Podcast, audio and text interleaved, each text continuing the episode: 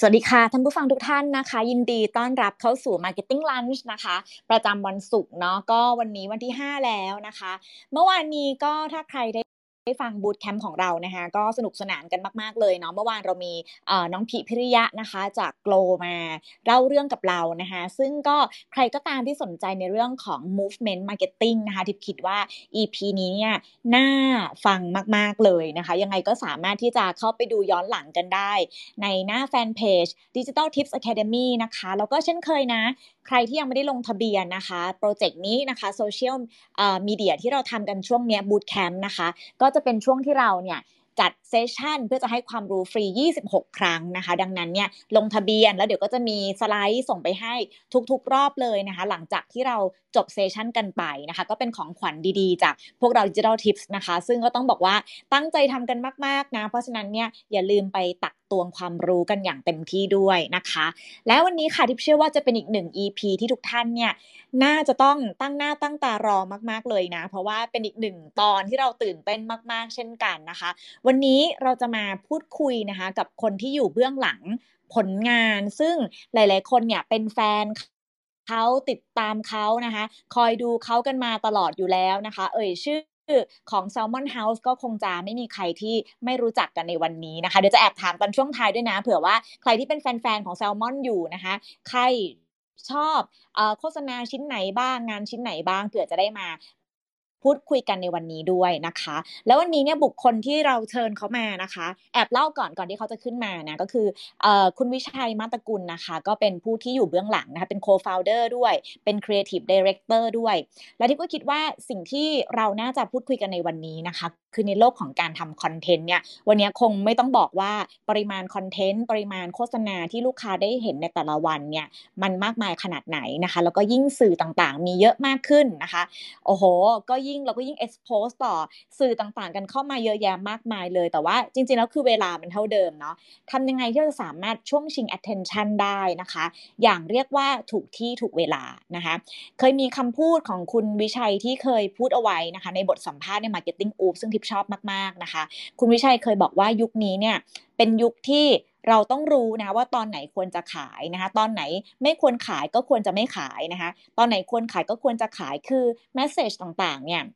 มันควรจะต้องมาแบบถูกที่ถูกเวลานะคะเพราะฉะนั้นเนี่ยมันไม่ได้มีสูตรสำเร็จเนาะที่ว่าเอ่อทำวิดีโอออกมากี่วิแบรนด์จะต้องออกนะคะอาจจะไม่ได้เป็นแบบนั้นนะคะมันไม่เกี่ยวว่าเอ่อแบรนด์ของเราหรือว่าสินค้าของเราเนี่ยจะออกมาในนาทีที่เท่าไหร่นะคะแต่ว่าทั้งหมดทั้งมวลมันน่าจะเป็นเรื่องของความถูกต้องเหมาะสมมากกว่านะคะซึ่งอันนี้เนี่ยเดี๋ยวเราก็คงจะมาพูดคุยกับคุณวิชัยในเรื่องนี้ด้วยนะคะรวมถึงการหาอินไซต์ต่างๆว่าเอ๊ะทำยังไงนะทำแต่ละเรื่องออกมาแล้วมันโดนใจอะไรกันได้มากมายนะคะหาอินไซต์กันมาอย่างไรบ้างนะคะแล้วก็อีกคำถามสำคัญก็คือว่ารับมือนะคะในการเรียกว่า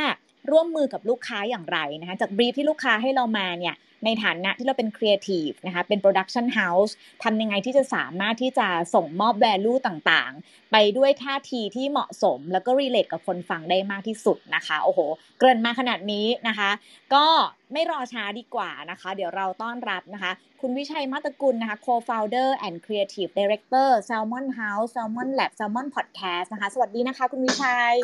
สวัสดีครับคุณทิพย์สวัสดีครับทุกคนครับค่ะสวัสดีค่ะก่อนอื่นเลยต้องขอบคุณมากๆเลยนะคะที่สละเวลามาพูดคุยกับเราในวันนี้ด้วยนะคะครับผมยินดีครับค่ะคุณวิชัยค่ะจริงๆแล้วเอ่อเมื่อกี้แอบเล่าถึงคุณวิชัยไปนิดนึงนะคะแต่ว่าอยากจะให้คุณวิชัยช่วยแนะนำตัวแล้วก็ช่วยเล่าให้ท่านผู้ฟังได้ฟังอัปเดตสักเล็กน้อยค่ะว่าตอนนี้ทำโปรเจกต์อะไรยังไงอยู่บ้างเอ่อจริงๆเป็นเรียกว่าเป็น Creative Director ของ Salmon House และ Salmon Lab เนาะ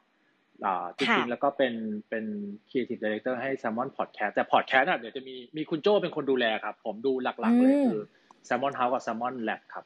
House เนี่ยเป็น Production House เพียวๆเนาะ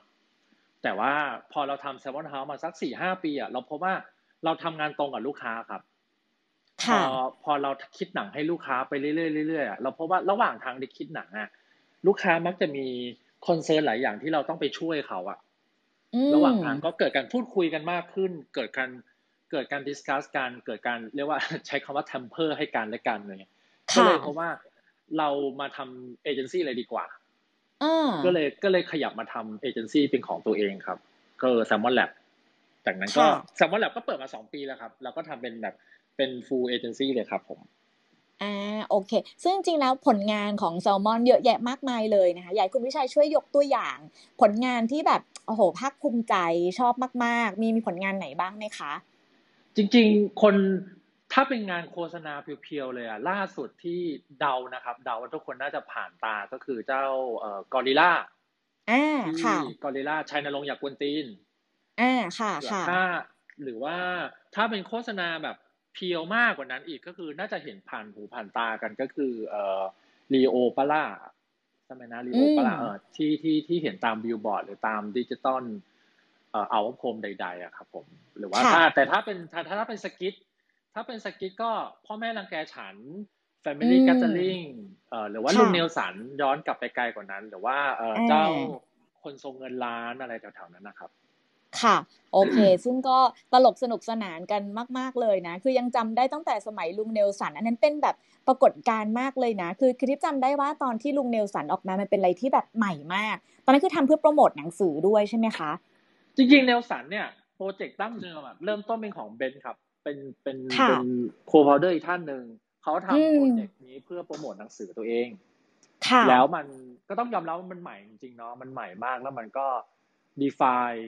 viral film ประมาณหนึ่งเลยของยุคนั้นนะครับจากนั้นก็เราก็เลยคุยคุยกันว่าเรามาทำจากวิดีโอตอนนั้นอ่ะก็พี่นกครับคุณโชติกาก็จับผมกับเบนซ์มาเจอกันจริงๆผมกับเบนซ์รู้จักกันอยู่แล้วแหละก็เลยมาทำตั้ง production house ละกันเป็น Salmon Houseโดยเริ่มต้นอ่ะพวกเราผมกับเบนตั้งใจว่าเราอยากทำเป็นแบบคอนเทนต์เนาะเพราะว่าตอนนั้น Digital ที วี มันกำลังบูมมากนะครับค่ะ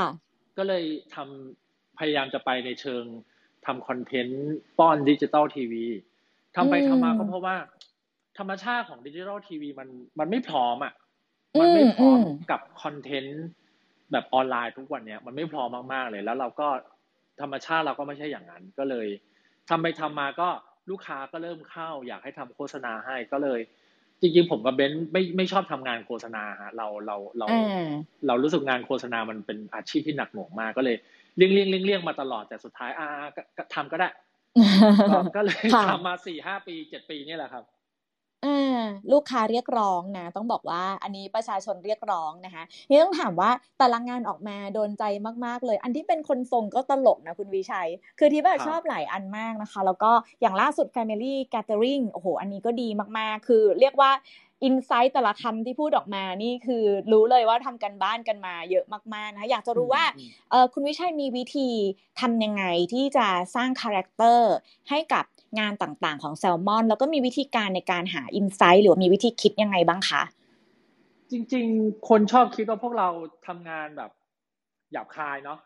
มีแต่คำหยาบอะไรอย่างเงี้ยแล้วก็แบบกวนตีนอะไรอย่างเงี้ยเราเราอ่ะพูดเสมอเราผมกับเบนซ์จะคุยหรือว่าหาน้องๆคุยกับน้องๆเสมอว่าอันนี้มันรีเลทหรือเปล่าอืมถ้ามันไม่รีเลทมันก็ไม่ใช่อ่าอันนี้และอันเนี้ยสำคัญสุดคืออันนี้มัน humanize brand ได้มากพอไหมอืมอืมทุกทุกคอนเทนต์ของเราจะมีแค่สามอย่างในนั้นคือ insight ต้องถูกต้องพอ insight ถูกวิธีเล่าหนังมันต้อง relate ได้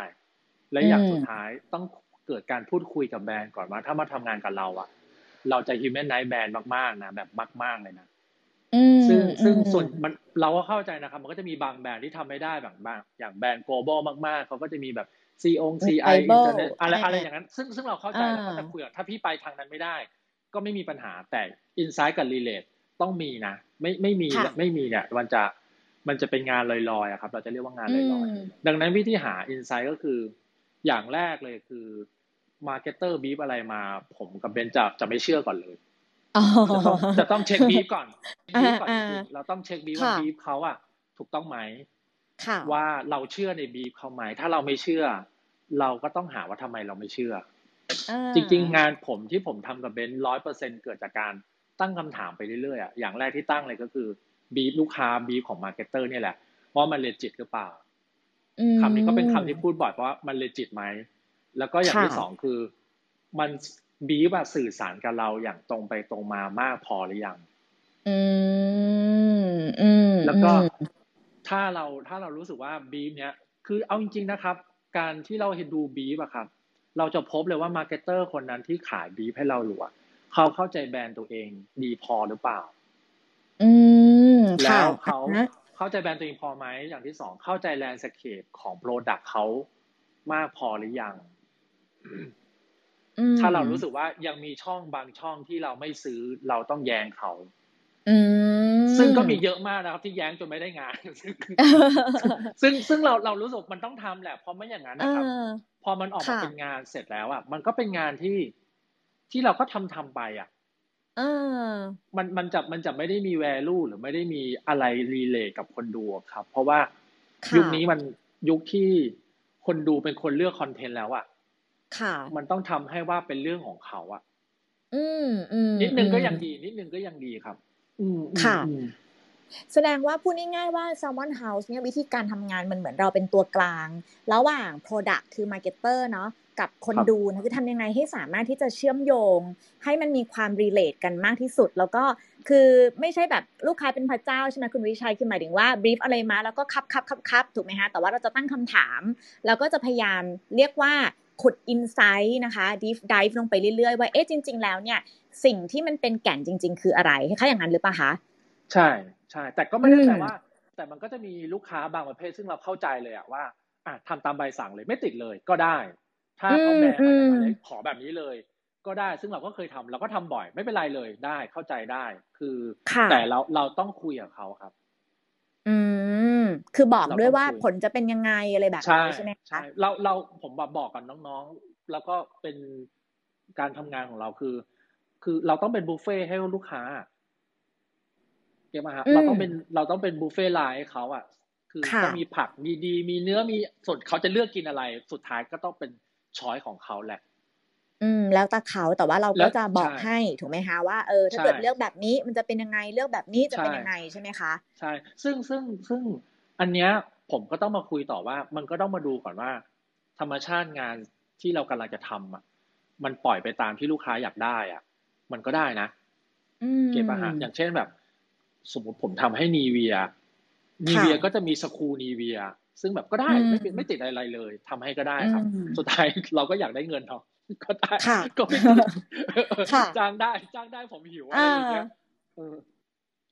โอเคเข้าใจก็คือว่าคือแต่ละบ้านเนี่ยบ้านนีเวียเขาก็จะมีไบเบิลของเขาใช่ไหมคะอีกโปรดักต์นึงก็จะมีไบเบิลอีกแบบนึงทีเนี้ยคือความเก่งของแซลมอนอันนี้แอบบอกเออลูกค้าทั้งหลายที่เผื่อฟังอยู่ว่าความเก่งของแซลมอนเนี่ยคือเขาสามารถจะ humanize แบรนด์แล้วก็ทำให้มัน relate กับผู้ฟังมากๆ relate กับคนดูมากๆนะคะอันเนี้ยถ้าอยากจะได้งานแบบเนี้ยอันนี้ก็เหมาะมากๆเลยแต่ถ้าเกิดเราอยากได้งานแบบที่มีสเปคไว้แล้วทำได้ไหมทำได้เหมือนกันนะคะแต่ว่าก็อ่ะพูดคุยกันว่าผลมันจะเป็นยังไงยังไงก็อันนี้แซลมอนก็จะนำให้นะคะทีนี้เออคุณวิชัยเคยเจอบรีฟแปลกๆไหมซึ่งแบบว่าบรีฟมาทีแบบสามหน้า เอ สี่เอ่อบอกสเปคทุกอย่างมาหมดเลยว่าเราดียังไงอะไรอยากพูดทุกสิ่งในหนังเดียวอะไรแบบเนี้ยเคยเจอไหมคะเจอบ่อยมากครับเรียกว่าเจอแทบจะทุกครั้งแหละครับอืมเจอบ่อยมากแต่ว่ามันคำว่าแปลกมันมันมันมันไม่มีคำว่าแปลกหรอกเนาะอืมเพราะมันมีคำว่าไม่เข้าใจตัวเองมากกว่าค่ะยังไงคะอันเนี้ยอันเนี้ยยากสุดผมก็บอกเสมอว่าลูกค้าสองประเภทที่ยากที่สุดแล้วก็น่ากลัวที่สุดคือลูกค้าที่ไม่มีปัญหากับลูกค้าที่ไม่เข้าใจตัวเองอันนี้ยากมากยากแบบเลี่ยงได้จะเลี่ยงคือไม่ไม่ไม่ไม่กล้ายุ่งด้วยค่ะลูกค้าที่ลูกค้าที่ไม่มีปัญหาคือสินค้าขายดีล่ะอันดับหนึ่งทุกอย่างเพอร์เฟกต์หมดแค่อยากทำหนังเพิ่มอีกเรื่องนึงอ่ะอืมซึ่งเออซึ่งพอเขาไม่มีปัญหา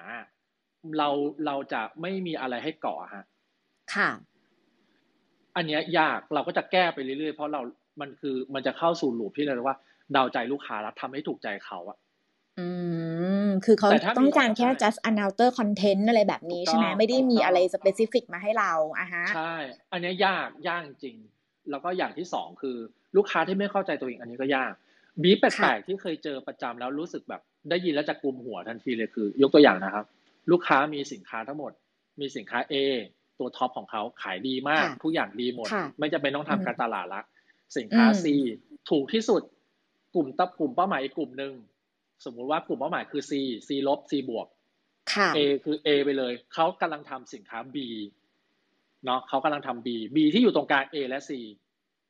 นะโจทย์คืนนี้เนาะให้โปรโมทสินค้า B พอเราทำหนังไปคอมเมนต์ที่กลับมาคือโอ้ถ้าทำ B แล้วมันจะไปฆ่า A นะเก็บปะซึ่งแบบเดี๋ยวก่อนแต่พี่ต้องการขาย B ไง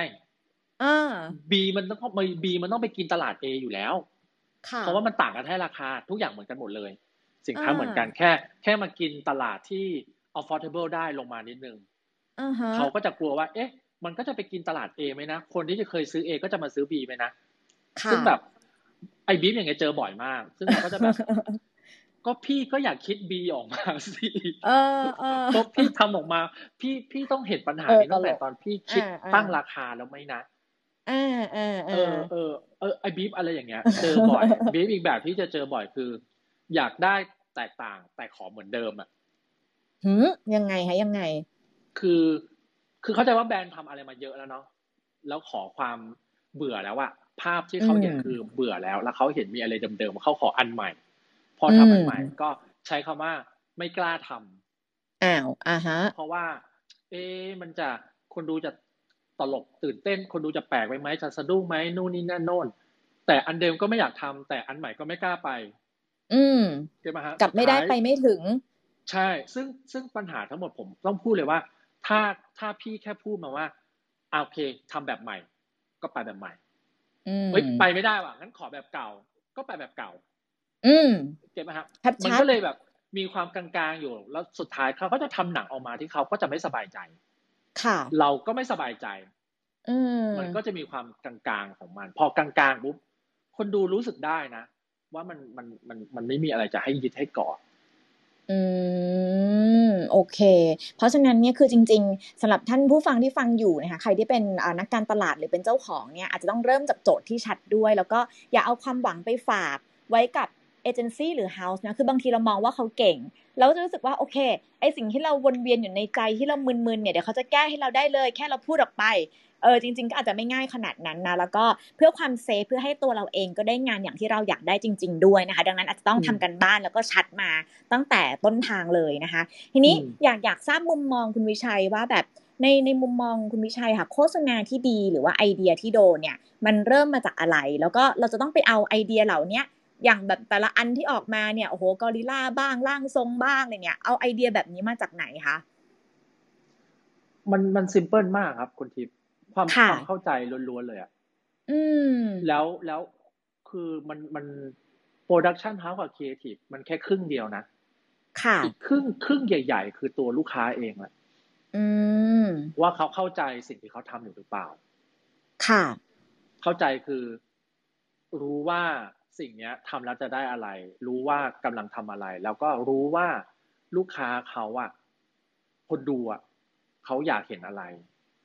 อยากดูอะไรมันมันประกอบกันมันหลายอย่างรวมกันเนาะดังนั้นนะคำตอบผมผมเชื่อว่าวันนี้ที่คุยกันผมก็จะวนๆอยู่แค่นี้แหละเฮ้ยคุณเข้าใจแลนด์สเคปของสินค้าพอไหมคุณเข้าใจคนดูมากพอหรือเปล่ามันมีเท่านั้นเลยครับแล้วแล้วสุดท้ายคือปล่อยให้ปล่อยพอทำความเข้าใจแล้วครับงานประเภทนี้มีหนึ่งอย่างที่เหมือนกันนะครับคือลูกค้าทำงานกับเราอืมมันจะมีงานที่ผมจะบอกเสมอว่างานที่ไปได้ไกลมากๆไกลกว่าพวกผมคนทำกับลูกค้าที่คาดหวังคือเมื่อไหร่ที่ลูกค้ากับโปรดักชันเฮาส์และเอเจนซี่ทำงานร่วมกันนะร่วมกันนะเพื่อให้หนังออกมาดีที่สุดงานจะไปไกลมากไกลแบบไกลจริงๆเราไม่คาดคิดเลยว่ามันจะไปได้ไกลขนาดนี้แต่พอมาเจอลูกค้าบางประเภทที่บังคับหรือสั่งให้เราทำบางอย่างงานก็จะออกมาดีนะแต่จะมีอันนึงคือทำแบบที่ฉันต้องการเดี๋ยวนี้งานก็จะเสร็จแต่งานก็จะได้ได้งานแบบนั้นนะก็จะได้ประมาณนึงใช่ใช่ดังนั้นดังนั้นเราเรารู้สึกว่างานที่ดีมันครึ่งนึงมันมาจากคนทำก็จริงแต่อีกครึ่งนึงอ่ะมันมาจากลูกค้าดังนั้นทุกคนต้องเข้าใจตรงกันว่า objective ใหญ่อ่ะของสิ่งนี้คืออะไรแล้ว objective ลองลองลองลองลองลองระหว่างทำงานคืออะไรอันเนี้ยอันเนี้ยพูดคุยกันเยอะเพราะฉะนั้นอะผมอะผมเลยรู้สึกว่ามันผมอะเคยบอกบ่นๆกับคนรอบๆตัวว่าหรือว่าบางทีนะมาร์เก็ตเตอร์อาจจะอาจจะต้องเริ่มต้น ว่าตัวเองไม่ใช่คนทำคอนเทนต์แต่มาโฟกัสว่าเราจะบีฟยังไงให้คนทำคอนเทนต์อะเข้าใจตรงกับความต้องการเขาจริงๆบีฟยังไงให้มัน effective มากๆอ่ะอืมอืมอืมเพราะเพราะฉะนั้นแบบถ้าบีฟมันเริ่มต้นคำว่าผมจะเห็นบ่อยมากคือเก้าในสิบจะพูดว่าเพิ่มยอดขายอ่าค่ะซึ่งเพิ่มยอดขายมันไม่ใช่ปัญหาเพิ่มยอดขายคือความต้องการคุณคุณต้องมาบอกว่าทำไมคุณถึงต้องการเพิ่มยอดขายอืมปัญหาคืออะไรค่ะเก็บอาหารมันเหมือนมันเหมือนคุณทิพย์ลองจินตนาการมีมีผมสมมุติผมเป็นหมอลูกค้ามาหาผมลูกค้าลูกค้าบอกว่าคุณเรารู้สึกช่วงนี้เราเราอ้วนมากเลยอ่ะสมมุตินะครับเออเราอยากลดความอ้วนอ่ะทำยังไงดีผมอ๋องั้นคุณต้องลดแป้งนะคุณต้องงดอาหารที่เกี่ยวกับข้าวนะคุณต้องกินผักเยอะๆนะไม่เอาอ่ะเราไม่ชอบกินผักอ่ะอืมแล้วแต่เราอยากเราชอบกินข้าวผัดอ่ะไม่ได้ไงแต่คุณอ้วนไงเก็ทป่ะคือคือคุณต้องบอกปัญหาเราแล้วให้เราช่วยแก้ปัญหาคุณน่ะ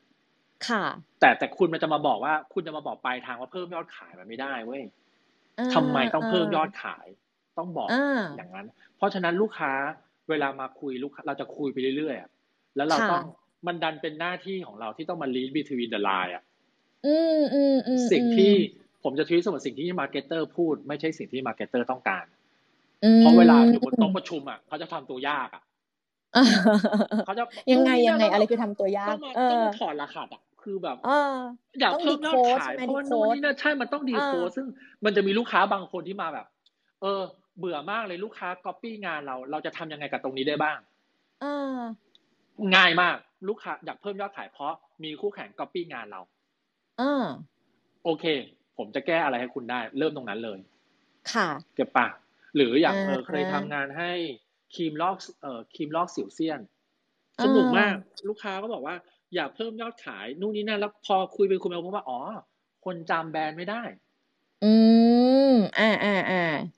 งั้นในชื่อคุณก็ต้องพูดชื่อแบรนด์ค่ะอ่าอะไรอย่างงี้หรือที่ที่ตัวนี้ผมชอบแล้วมันก็ดังมากนะคือชาร์ปค่ะแรงสะใจต้องชาร์ปอ่ะอ่าเขาบอกอยากเพิ่มยอดขายนู่นนี่นั่นเขาก็เล่ามาว่าตลาดอ่ะเป็นของฮาตาริเขาทำยังไงก็ได้ให้ไปแย่งตลาดฮาตาริได้บ้างนู่นนี่นั่นผมถามไปถามมาก็เลยพบว่าอ๋อคนเขาจำชาร์ปอ่ะเพราะชาร์ปคือเครื่องใช้ไฟฟ้าอื่นยกเว้นพัดลมอ๋อโอเคมันซิมเพิลเท่านั้นเลยซิมเพิลเท่านั้นเลยทั้งนั้นเราสิ่งเดียวที่ต้องทำทำให้ได้ในหนังคือเอสบิทใช้ได้ว่าชาร์ปเท่ากับพัดลมอ่าโอเคเข้าใจก็คือย้ำเมสเสจตรงนั้นใช่ไหมใช่แต่แต่ถ้าเขามาว่าอยากเพิ่มยอดขายแล้วผมไม่ถามอะไรต่อผมก็จะไม่ขายเหมือนเดิมคือพัดลมชาร์ปเย็นสบายนู่นนี่นั่นใช้นู่นใช้นี่ใช้นั่นถามว่าจบมามันก็อยู่ใต้อัมเบร่าของอัมเบร่าของฮาตาริอยู่ดีค่ะอ่าโอเคเพราะฉะนั้นคุณต้องมาพูดพูดคุยกันนะซึ่งชาร์ปเนี่ยเราคุยกับลูกค้าแบบหลายนัดมากอะกว่าจะได้ไอ้คำว่าไอ้สายว่าอ๋อลูกค้าคนซื้อไม่รู้ว่าชาร์ปทำพัดลมค่ะอืมอืมโอเคเดี๋ยวอันนี้เดี๋ยวเราจะแปะสำหรับท่านผู้ฟังนะคะเดี๋ยวเราจะแปะลิงก์ของคลิปนี้ไว้ให้นะคะเป็นของชาร์ปกรุงไทยการไฟฟ้าเนาะที่เป็นแรงสะใจต้องชาร์ปเดี๋ยวแปะไว้ให้ดูในกรุ๊ปนะคะจะได้นึกภาพกันออกด้วยหลายท่านน่าจะเคยดูมาแล้วนี่คุณทำหน้าที่เหมือนเป็นหมอเลยนะคุณวิชัยเหมือนคุณเป็นหมอแบบซักอาการน่ะคล้ายๆอย่างนั้นป่ะใช่ผมกับเบนชอบชอบบ่นว่าแบบเออเนี่ยเราเราเรามาเราไม่ใช่ทำงานโปรดักชันแล้วอะเรามาแบบคอนซัลท์ให้แบรนด์แบบที่ป่วยเหมือนคนมาเยียวยาลูกค้าเลยเออใช่ใช่ใช่เออเออโอเคค่ะทีนี้เวลาทำคอนเทนต์พอเป็นยุคสมัยเนี่ยที่เอ่อมีเดียมันมีเยอะมากๆเลยมันมีแบบ Facebook YouTube TikTok มีแบบโห channel อะไรเต็มไปหมดเวลาเราทำคอนเทนต์เนี่ยพอ landscape มันเปลี่ยนมันมีผลต่อการคิดงานเราไหมคะว่าเอ้ยอันนี้ต้องไปทำเพื่อแพลตฟอร์มนี้อันนั้นอะไรอย่างเงี้ยมีไหมคะคุณวิชัยมีมีมีเอ่อผมยังมองว่า core content หรือ insight อ่ะมันเป็นอันเดียวกันได้แต่ตอนไปปล่อยอ่ะมันอาจจะต้องไม่เหมือนกันอืมเช่นเอ่อยกตัวอย่างง่ายๆว่าเอ่อ Facebook อ่ะอันนี้อันนี้ไม่ใช่ฟิกนะครับ Facebook ผมมองว่า สองถึงสาม นาทีกำลังดีค่ะ YouTube อ่ะยาวกว่านั้นได้อืม TikTok ต้องสั้นมากๆอืมเพราะว่าคนที่ตอนนี้ตอนนี้ผมมองว่าแพลตฟอร์มมัน define พฤติกรรมคนดูอ่ะ อืมใช่ก็คือถ้าถ้าอยู่ใน Facebook อ่ะคนดูจะดูแบบนึงพอไปอยู่ใน YouTube คนดูจะดูอีกแบบนึงแต่เวลาอยู่ใน TikTok คนดูจะดูอีกแบบนึงดังนั้นถ้าถ้าทำการโฆษณาผมก็จะบอกว่าถ้าคุณทำโฆษณาเรนจ์ฉายใน Facebook สองถึงสาม นาทีอ่ะคุณทำให้มันสนุกเนาะแต่ขายของคุณยังขายได้อยู่แต่เมื่อไหร่คุณคุณตั้งเป้าว่าคุณจะทำโฆษณาเกินห้านาทีอ่ะคุณต้องทำให้อิ่มนะอืมอืมอิ่มแบบอิ่มมากๆนะเพราะว่าเพราะว่าเขาเขาเตรียมใจแล้วว่าเขาจะดูห้านาทีเพราะฉะนั้น uh-huh. อย่าเป็นห้านาทีที่น่าเบื่ออ่าอ่าเพราะฉะนั้นอะครับมันจะกลับมาอีกเรื่องนะคนที่ผมจะบอกเสมอว่ามาร์เก็ตเตอร์ทุกคนตอบตอบปัญหาทุกคนคือมันยาวไปหรือเปล่าเอ๊ะมันยาวไปไหมมันนานไปไหมมันยาวไปหรือเปล่ามันสองนาทีครึ่งมันยาวไปเคยทำงานกับแบรนด์นึงลูกผมคิดหนังไปให้สองนาทีลูกค้าบอกว่าโอ้สองนาทีมันหนังสั้นแล้วนะคุณเขาอยากได้สิบห้าวิสามสิบวิเออก็ก็ไม่ฟังก็ทำให้เขาสองนาทีอืมพอไปฉายจริงเขาก็บอกเออมันมันเร็วมากเลยนะสองนาทีเนี่ยเพราะมันสนุกนะทั้งนั้นผมจะตอบทุกครั้งว่าสิ่งที่มาร์เก็ตเตอร์หรือสิ่งที่ทุกคนต้องควรจะรู้ต่อมาคือหนังยาวกับหนังนาน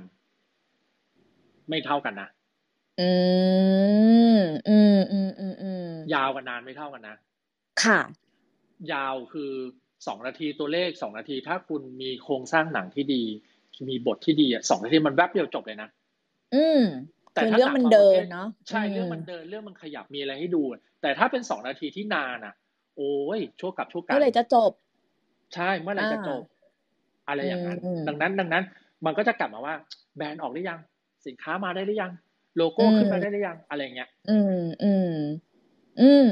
โอเคแสดงว่ามันก็กลับมาที่จริงๆแล้วสิ่งที่คุณวิชัยพูดมันกลับมาที่แก่นทั้งหมดเลยแหละนะคะเพราะว่าคือมันก็หมายความว่าเอ่อ core message อะเรื่องมันเรื่องเดียวกันแหละเพียงแต่ format ในการจะไปลงในแต่ละที่เนี่ยมันก็ลงให้เหมาะสมตามความคาดหวังของคนที่อยู่ในแต่ละแพลตฟอร์มถูกไหมอันนี้คือไม่ใช่ความไม่ใช่ความพึงพอใจเรานะมันเป็นเรื่องของความคาดหวังของคนในแต่ละที่อ่ะอย่างเช่น YouTube ที่คุณวิชัยบอกว่าเออเขามี stickiness สูงนะอันนี้เราทำให้ยาวทำให้อิ่มไปเลยได้เขามีใจพร้อมอยู่แล้วที่จะดูนะคะ Facebook อันนี้ไม่ใช่กดตายตัวนะแต่ว่าก็เป็นทั่วๆไปจากประสบการณ์ที่เราเจอมาอ่ะ สองถึงสาม นาทีเนี่ยกำลังดีนะคนกำลังแบบพอดีพอดีเลยแบบเนี้ยอันนี้ก็ต้องดูให้มันเหมาะกับแต่ละที่แหละเนาะเพราะฉะนั้นก็แสดงว่าเรื่องพวกนี้มีผลนะคะแล้วก็ต้องฟิกแม้ว่าแบบโอ้โหถ้าเป็นแพลตฟอร์มนี้กี่วิโลโก้ต้องมาเคยเจอปัญหานี้ไหมลูกค้าบอกว่าทำไมอันนี้กี่วิแล้วโลโก้ไม่ออกสโลแกนไม่ขึ้นอะไรอย่างเงี้ยมีไหมคุณวิชัยเจอบ่อยมากเจอตลอดเวลาเขาจะจำเป็นวิไงอันนี้แพลตฟอร์มนี้อันนี้กี่วิอะไรอย่างเงี้ยผมมารู้สึกว่าเราอ่ะโดน Facebook manipulate มากๆเลยอ่ะอ่าคือเออผมว่ามีอคติกับ Facebook กับ YouTube มากเลยอ่ะพวก Bible ของเขาที่แบบอ่าคือคือห้าวิแรกต้องมีโลโก้ขึ้นนะไม่งั้นคนจะไม่สนใจนะคือคนมัน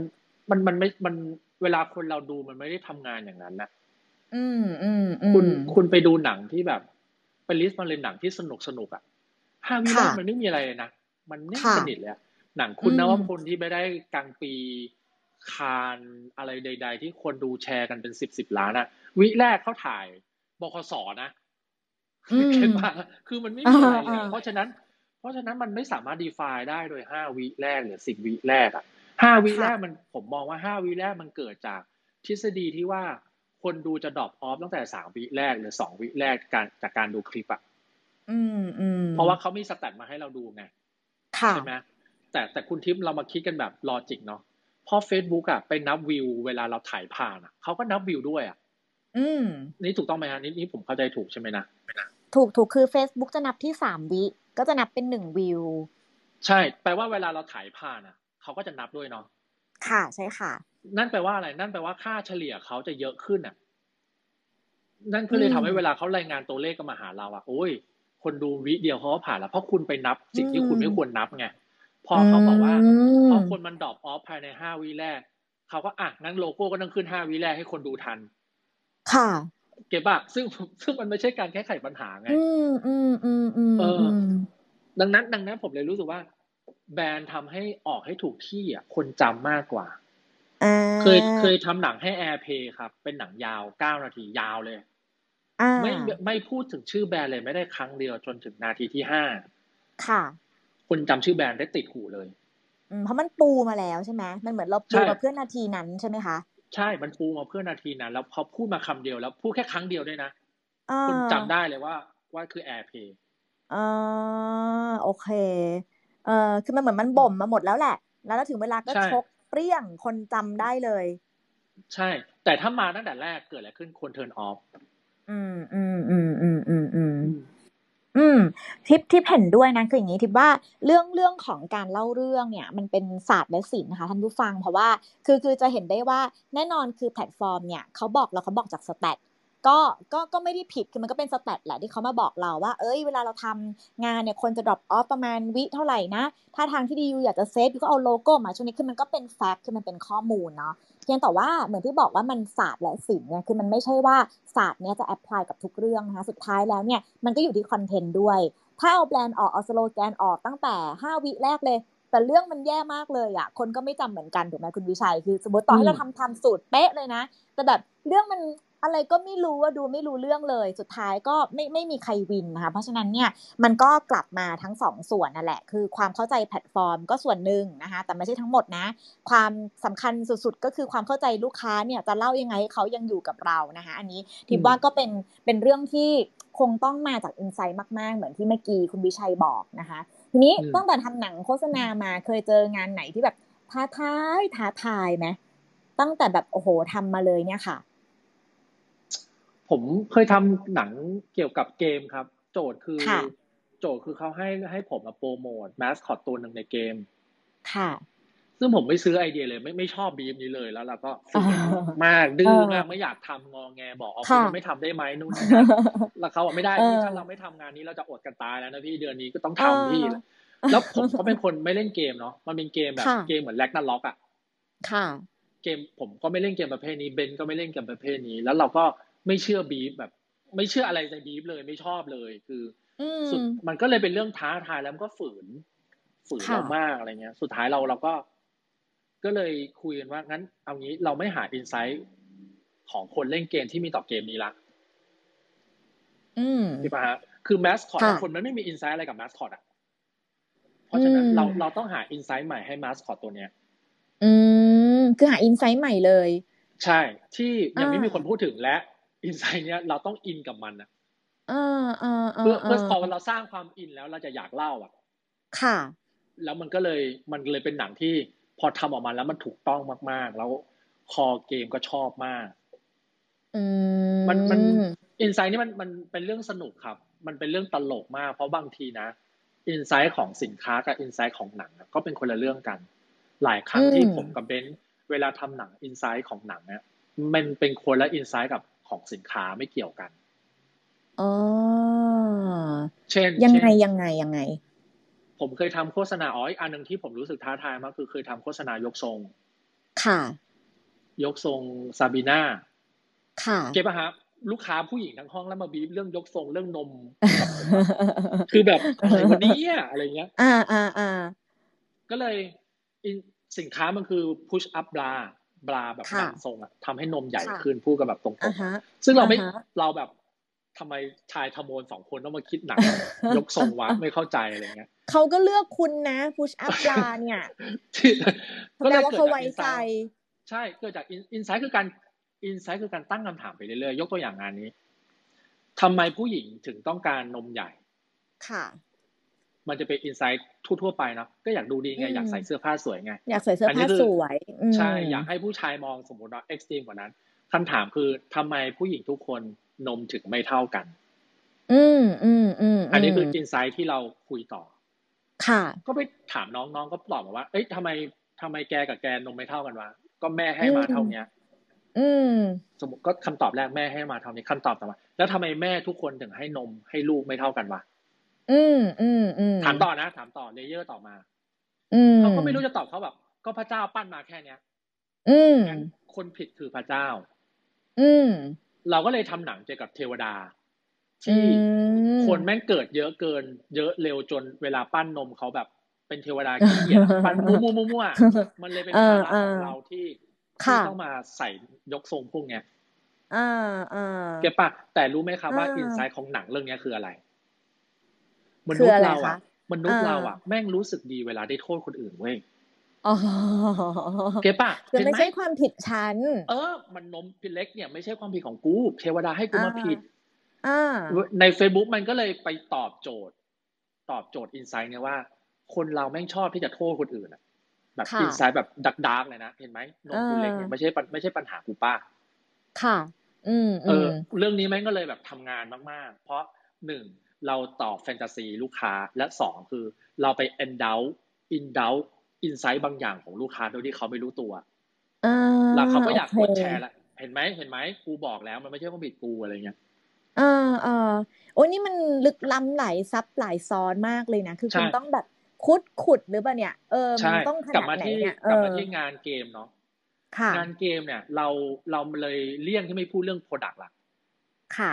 เรามาดูที่คนเล่นเกมก่อนเขามีปัญหาอะไรปัญหาเนาะความเป็นเรื่องปัญหาปัญหาคนเล่นเกมอ่ะทุกคนจะมองว่าคนพวกเนี้ยแม่งติงตองไร้สาระค่ะทำไปวันๆไม่มีประโยชน์อะไรเราก็เลยออฟเฟอร์อินดาวความไร้สาระเขาอ่ะเพื่อเล่าในมุมที่มีสาระมากๆค่ะ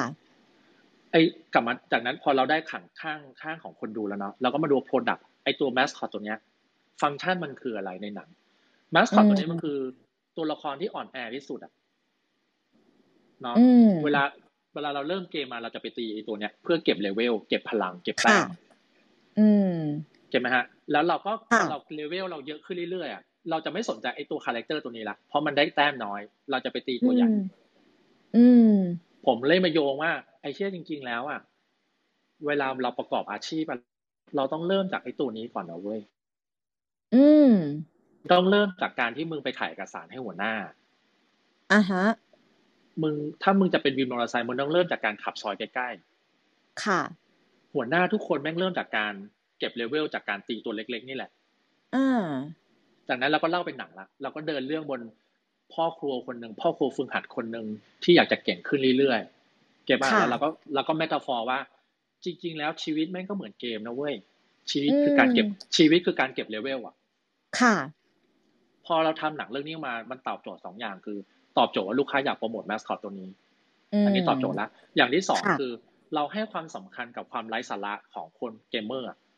อืมอืมเพราะฉะนั้นเอาคำว่าเห็นไหมการเล่นเกมมันไม่ใช่เรื่องปัญญาอ่อนนะเว้ยมันมีฟิโลโซฟีบางอย่างอยู่ในนั้นนะเว้ยนู่นนี่นั่นนู่นนี่นั่นมันก็เลยแบบถูกต้องหมดแต่ว่าแต่ว่าในแง่ของคนทำอ่ะเราก็แค่ต้องหาอินไซต์ที่คนทำอย่างผมอย่างเบนอินอ่ะค่ะพอมันอินแล้วงานมันจะไปได้ไกลอ่ะเออเราไปเล่าว่าเฮ้ยชีวิตคือการเก็บเลเวลนะเว้ยทุกอย่างก็จบเลยลูกค้าซื้อคือเข้าใจเลยว่าจะทำอะไรค่ะอืมโอ้ล้ำลึกมากโอเคอันนี้มันคือจริงๆมันอยู่ที่เรื่องของการตั้งคำถามที่ดีด้วยเนาะคุณวิชัยคือคือมันเป็นเป็นทักษะเหมือนกันนะเพราะว่าคือบางครั้งพอเราเจอบรีฟหรือเจอโจทย์ที่แบบโหดูแล้วมันแบบมันเป็นไปไม่ได้เลยมันมึนมากเลยอ่ะจะแก้โจทย์นี้ยังไงก็คือต้องตั้งคำถามตอบไปเรื่อยๆแล้วก็ต้องหาจนกระทั่งมันเจออินไซต์ที่มันซ่อนอยู่ให้เจอนะคะทีเนี้ยอยากจะให้คุณวิชัยช่วยแนะนำอันนี้เผื่อท่านผู้ฟังถ้าเกิดว่าท่านใดที่เดี๋ยวช่วงท้ายเนี่ยจะมี raise hand ให้นะคะถ้าเกิดว่าใครที่อยากจะ raise hand ขึ้นมาสอบถามหรือพูดคุยคุณวิชัยก็สามารถจะ raise hand กันมาได้เนาะเมื่อกี้เห็นหลายๆท่านคุณหน้าคุณตากันเข้ามานะคะก็ทีนี้อยากอยากขอคำแนะนำสำหรับเจ้าของธุรกิจหรือว่าเอ่อ เอส เอ็ม อี ละกันนะคะที่อาจจะต้องเริ่มต้นในการทำธุรกิจและเริ่มเล่าเรื่องของตัวเองอาจจะต้องแบบคือทุกคนเริ่มเข้าใจแล้วแหละว่าอินไซต์เป็นเรื่องสำคัญแต่เขาอาจจะไม่รู้ว่าเขาจะเริ่มต้นยังไงคุณวิชัยพอมีคำแนะนำไหมให้สำหรับคนที่อาจจะไม่ได้มีเงินจ้างเฮาส์ด้วยทำกันเองเนี่ยแหละคนสองคนอย่างเงี้ยค่ะผมว่าผมว่าอย่างหนึ่งที่ผมว่าทำงานโดยที่เราไม่เคยเรียนโฆษณามาก่อนเนาะค่ะเราจบจากการโรงแรมแล้วมาย้ายทำมาทำงานโฆษณาเราส่งวิธีฝึกที่ดีอย่างหนึ่งที่ที่ผมใช้แล้วผมมีผมมีมีประโยชน์กับผมมากอ่ะคือการที่คุณไปดูหนังโฆษณาครับมันเป็นการฝึกอินไซต์นะค่ะดูหนังโฆษณาเก่าๆเลยอ่ะหนังโฆษณาพี่ต่อเลยอ่ะพี่ต่อยุคยุคที่ ที วี ซี ยังรุ่งเรืองอ่ะโหเก่งมากอินไซต์คมมากหนังโฆษณาพวกหนังโฆษณาญี่ปุ่นอะไรเงี้ยแต่ว่าไม่ใช่ให้ดูอย่างเดียวนะครับดูเสร็จแล้วอ่ะคุณต้องคิดย้อนบีฟได้ให้ได้อ่ะเอออ่าฮะอ่าฮะคือสมมติว่ามีโฆษณาตัวหนึ่งของพี่ต่อหนังอ่ะมันคือพนักงานข้างถนนเนาะพนักงานเห็น เขียนตู้เย็นไปคันนึงตู้เย็นไปตู้นึงไปหาชาวบ้านกำลังผัดข้าวเนี่ยแล้วก็ยื่นไม้ให้ชาวบ้านก็บอกว่าตู้เย็นราคาแปดร้อยห้าสิบบาทซื้อได้ที่โฮมโปรอันนี้คัดที่หนึ่งคัดที่สองไปหาวินมอเตอร์ไซค์ที่ไหนก็ไม่รู้แล้วก็ยื่นไม้ให้ตู้เอ่อวินมอเตอร์ไซค์ก็พูดว่าตู้เย็นราคา สองพันสามร้อยห้าสิบบาทซื้อได้ที่โฮมโปรหนักมีแค่นี้เลยแล้วแรปว่าถูกถูกจนใครๆก็ขายได้อันเนี้ยเก่งแล้วแต่วิธีการไอเดียการคำว่าถูกจนใครๆก็ขายได้คุณต้องคิดย้อนมาว่าบีฟมันคืออะไรแล้วทำไมผู้ต่อถึงมาทำทางนี้อืมอันนี้คือคิดย้อนไปใช่ไหมใช่คุณคุณต้องฝึกด้วยวิธีอย่างนั้นนะครับคิดย้อนบีฟให้ได้ครับหรือว่าเอ่อโฆษณาโฆษณาเวอร์เลน่าที่เป็นตัวดักจับไขมันน่ะอ่าที่เป็นทางด่วนแล้วไปไหนจะไปคุมเส้นป่ะใช่ไหมใช่ใช่อ่าอ่าดูหนังสนุกแล้วครับคุณต้องมาดูอีก สองสาม รอบเพื่อคิดย้อนบีป่ะครับค่ะว่าทำไมถึงมาเป็นทางนี้ให้ได้โดยที่คุณไม่ต้องสนใจนะว่าถูกหรือผิดอ่ะคุณแค่คิดแต่ฝึกคิดใช่ไหมใช่ใช่พอคุณฝึกคิดมากๆแล้วเวลาดูหนังโฆษณาคุณจะไม่ได้ดูว่ามันสนุกยังไงล่ะเฮ้ยเฮ้ยคอนเทนต์มันคืออะไรวะเรื่องที่เล่าคืออะไรวะแล้วอินไซต์มันคืออะไรวะเออเออเออมันจะมันจะเกิดการคิดฝึกการคิดย้อนขึ้นมาครับแต่ทีนี้ทีนี้ผมผมถึงได้บอกว่าในแง่ของความเป็นมาร์เก็ตเตอร์ครับผมรู้สึกว่าวิธีฝึกอีกแบบนึงคือคุณคุณต้องเข้าใจแบรนด์คุณมากๆว่าตอนนี้แบรนด์เกิดอะไรขึ้นกับแบรนด์คุณบ้างแล้วคุณต้องทำอะไรกับแบรนด์คุณค่ะเช่นเข้าไปอ่านรีวิวแล้วคนด่าสมมติคนด่าแบรนด์นะครับคุณต้องรู้ว่าทำไมเขาถึงด่าอันนั้นวะค่ะเออเออมันมันเท่านั้นเลยว่าทำไมอ่ะอืมอืมอืมคือต้องรู้คือพูดง่ายๆว่าต้องรู้สถานการณ์รู้บริบทรู้ว่าเราต้องการจะแก้อะไรด้วยถูกไหมใช่แล้วสุดท้ายคือทำไมอ่ะแล้วผมรู้สึกว่าการหาอินไซต์บางทีมันต้องใจร้ายกับตัวเองอ่ะอืมใจร้ายกับตัวเองคือแบบรู้ว่ารู้ว่าพูดไปแล้วแบรนด์หมายถึงว่าเวลาไปคุยกับหัวหน้าเราอ่ะค่ะค่ะเฮ้ยคนไม่ชอบใช้แบรนด์เราอ่ะพี่ ซี ซี ไอ ลำแย่มากคือเราต้องพูดว่าเราเราต้อง address ปัญหาให้ได้ต้องพูดคือต้องต้องแบบยอมรับใช่มั้ยพูดง่ายๆใช่ถ้าเราถ้าเรายอมรับปุ๊บมันเราจะเปิดความเป็นไปได้อีกเยอะมากเลยนะค่ะค่ะอืมเหมือนผมเคยทำหนังร้านทองให้ร้านนึงค่ะขายอะไรก็ไม่ผ่านยากไปหมดเออโฆษณาร้านทองจะโปรโมทอะไรได้อีกอ่ะอืมเออแต่โจทย์คืออยากโปรโมทว่าสาขาเยอะค่ะอยากโปรโมทว่าทองเยอะสาขาเยอะเนาะสมมุตินะครับค่ะคุยไปคุยมาลูกค้าก็พูดขึ้นมาว่าเออเนี่ยร้านทองร้านเขาอ่ะเป็นร้านทองที่โดนปล้นมากที่สุดในประเทศไทยอืมเพราะสาขาเยอะเลยโดนปล้นอืมใช่ป่ะสาขาเยอะก็เลยเพิ่มความเป็นไปได้ว่าจะโดนปล้นเยอะไม่ได้ไม่ได้เกี่ยวอะไรกันเลยนะแค่หาง่ายเจอเร็วอืมปล้นซะเลยสาขาเยอะดีนะสะดวกดีก็เลยทำหนังเลยโจรปล้นร้านทองค่ะแต่โจรสองคนปล้นกันปล้นกันคนละสาขาเพราะว่าสาขาเยอะอืมอ๋อเออเออลูกค้าก็ชอบเออดีสนุกดีจบเอออันนี้คือการเข้าใจตัวเองนะไอ้เชี่ยกูโดนปล้นบ่อยว่ะเพราะสาขากูเยอะเออเออเออแล้วแล้วจากนั้นพอทำโฆษณานี้ออกไปเรื่องตลกคือเขาก็โดนปล้นจริงๆอ๋อเหรอใช่แต่พอเขาโดนปล้นความเก่งของลูกค้าคือโดนปล้นปุ๊บเขาทำเขาเรียกว่าอะไรนะ ซี เอส อาร์ อะไรต่อเลยคือเยียวยาพนักงานนู่นนี่นั่นโน่นแล้วเขาโปรโมทว่ามันสาขาเยอะไงเลยโดนปล้นเออโอเคเออเราจำโฆษณานี้ได้จำจำจำหน้าคนเล่นได้เลยอ่ะใช่แล้วผมนึกแล้วบอกอันเนี้ยอันเนี้ยคือความว่าคำว่าเข้าใจตัวเองอ่ะค่ะอืมอืมนั่นแหละอืมอืมจริงๆก็เหมือนกลับมาที่เรื่องคล้ายๆที่เราคุยกันเมื่อวันก่อนใน Marketing Lunch เนาะมันกลับมาที่เรื่อง self aware นะคือแบบว่าเราอาจจะต้องคือเข้าใจตัวเองให้มากพอที่จะบอกได้ด้วยว่าเอ้ยจริงๆสิ่งเราต้องการคืออะไรเพราะว่าในฐานะคนเป็นเจ้าของธุรกิจหรือ marketer ค่ะบางครั้งเนี่ยมันมีสิ่งที่เราอยากได้อยากทำอยากเป็นเต็มไปหมดเลยเพียงแต่ว่าบางทีต้องเข้าใจว่าหนังหนึ่งเรื่องมันไม่ได้ตอบโจทย์ได้ทุกโจทย์นะมันจะต้องหาจริงๆว่าเอ๊ะตอนนี้อิชชูที่เรากำลังเผชิญอยู่มันคืออะไรอยากจะแก้เรื่องอะไรนะคะแล้วพอมันเป็นแบบนี้มันก็จะทำให้เราได้งานที่ดีมากยิ่งขึ้นนะคะแสดงว่าการพูดคุยกันระหว่างเหมือนย้อนกลับมาที่คุณวิชัยพูดเนาะการทำงานร่วมกันระหว่างลูกค้า house agency เนี่ยโอ้โหเป็นเรื่องที่สำคัญมากเลยเพราะมันต้องสื่อสารกันอยู่ตลอดเวลาถูกต้องไหมคะ ใช่ใช่เคมีเคมีที่ถูกต้องจะมันจะทำให้หนังมันแบบความสนุกมันจะออกมาจากหนังเลยครับล่าสุดที่ทำแล้วก็พบว่าชอบบีมนี้มากแล้วชอบบรรยากาศนี้มากคือตัว Grab Express ค่ะเพิ่งเพิ่งปล่อยไปเลยแล้วผมก็ชอบหนังมาก Grab Express มาโจทย์คือลูกค้าจะขายว่า Grab Express เนี่ยส่งไวภายในสี่สิบนาทีค่ะมีสองแบบส่งไวสี่สิบนาทีกับส่งไวภายในสี่ชั่วโมงอืมโจทย์คือส่งไวเนาะค่ะทีมลูกค้าก็ไปตีความว่า Grab Express อ่ะใช้ดีอืมดีที่ส่งไวดีที่ส่งเร็วอะไรอย่างเงี้ยครับเราก็คุยกับเบนก็คุยว่าก็ถ้าส่งไวแล้วทำไมไม่พูดว่าส่งไวไปเลยทำไมต้องพูดว่าดีด้วยนะอืมอืมอืมเก็บปะฮะทำไมต้องทำไมต้อง create อีกเลเยอร์หนึ่งของ communication ขึ้นมาอ๋อเออเออเออก็เลยบอกเขาว่าไอ้ผมไม่ซื้อว่ะคำว่าคำว่าดีอะไรของคุณแบบมันไม่โอเคว่ะก็ส่งไวก็ส่งไวไปเลยสิเออเออแต่ทีนี้ทำไมต้องตีความใช่ไหมใช่ทีนี้สิ่งที่สนุกต่อมาของผมก็เพราะว่าเราก็มาทำงานต่อแบบลูกค้าคือพ่อค้าแม่ค้าออนไลน์เนาะค่ะเราก็มาถามต่อว่าเฮ้ยไอ้การที่ส่งไวตอนเนี้ยมันมันทำอะไรให้ธุรกิจพวกแกไหมวะค่ะ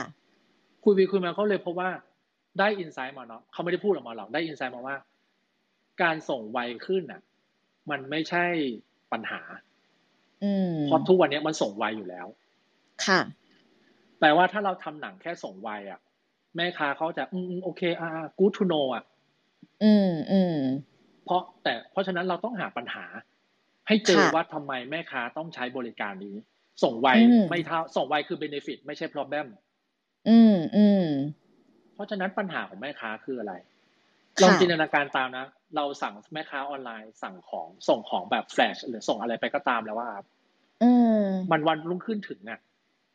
การที่ลูกค้าการที่ลูกค้าของคนนั้นมาบ่นว่าเมื่อไหร่จะถึงอ่ะมันไม่ใช่ปัญหาของแม่ค้านะค่ะเพราะกูส่งไปแล้วอ่ะมึงก็รอสิเกี่ยวกับทำอะไรไม่ได้ไม่ได้แล้วก็มีแท็กซี่นัมเบอร์แล้วพี่ก็ไปดูสิมันไม่ใช่ปัญหาของแม่ค้าเพราะฉะนั้นการส่งเร็วยังไม่ถึงปัญหาปัญหาคืออะไรล่ะปัญหาจะเกิดขึ้นตอนไหนตอนที่ส่งไปแล้วของมันแตกหักอ่าโอเคอันนั้นน่ะคือปัญหาละเพราะว่าอะไรเพราะว่าคนซื้อจะมาโวยวายวอแวร์กับแม่ค้าละพี่แพ็คมาไม่ดีอ่ะนู่นนี่นั่นโน่นอ่ะเก็บป่ะทีนี้ปัญหาคำถามต่อมาคือทำไมการขนส่งถึงยุบวะถึงพังวะอ๋อเพราะระบบอ่ะมันออกแบบให้ถูกให้ส่งหลายมือเอออ่าโอเคจากคนนั้นไปคนนี้ไปคนนู้นใช่ไหมอันนี้เราแปะโฆษณาไว้ในกลุ่มให้แล้วนะคะเผื่อใครอยากไปดูอ่ะค่ะซึ่งถามว่าผิดไหมไม่ผิดอะไรเลยแต่ระบบมันถูกออกแบบมาให้ส่งผ่านหลายมือค่ะเพราะฉะนั้นจุดขายของเราคือมือเดียวถึงอืมเร็วมือเดียวถึงและในหนังก็เล่าว่าของคุณไม่เสียหายอืมอันนี้คือมีมีเจอปัญหาแล้วไงเราเล่าก็จบถูกต้องเพราะแม่ค้าการของเสียของเสียหายของแม่ค้าคือปัญหาแต่ส่งเร็วไม่ใช่ปัญหาคือแค่เบเนฟิตเพิ่มขึ้นอืมอืมอืมพอเจออันนี้ปุ๊บ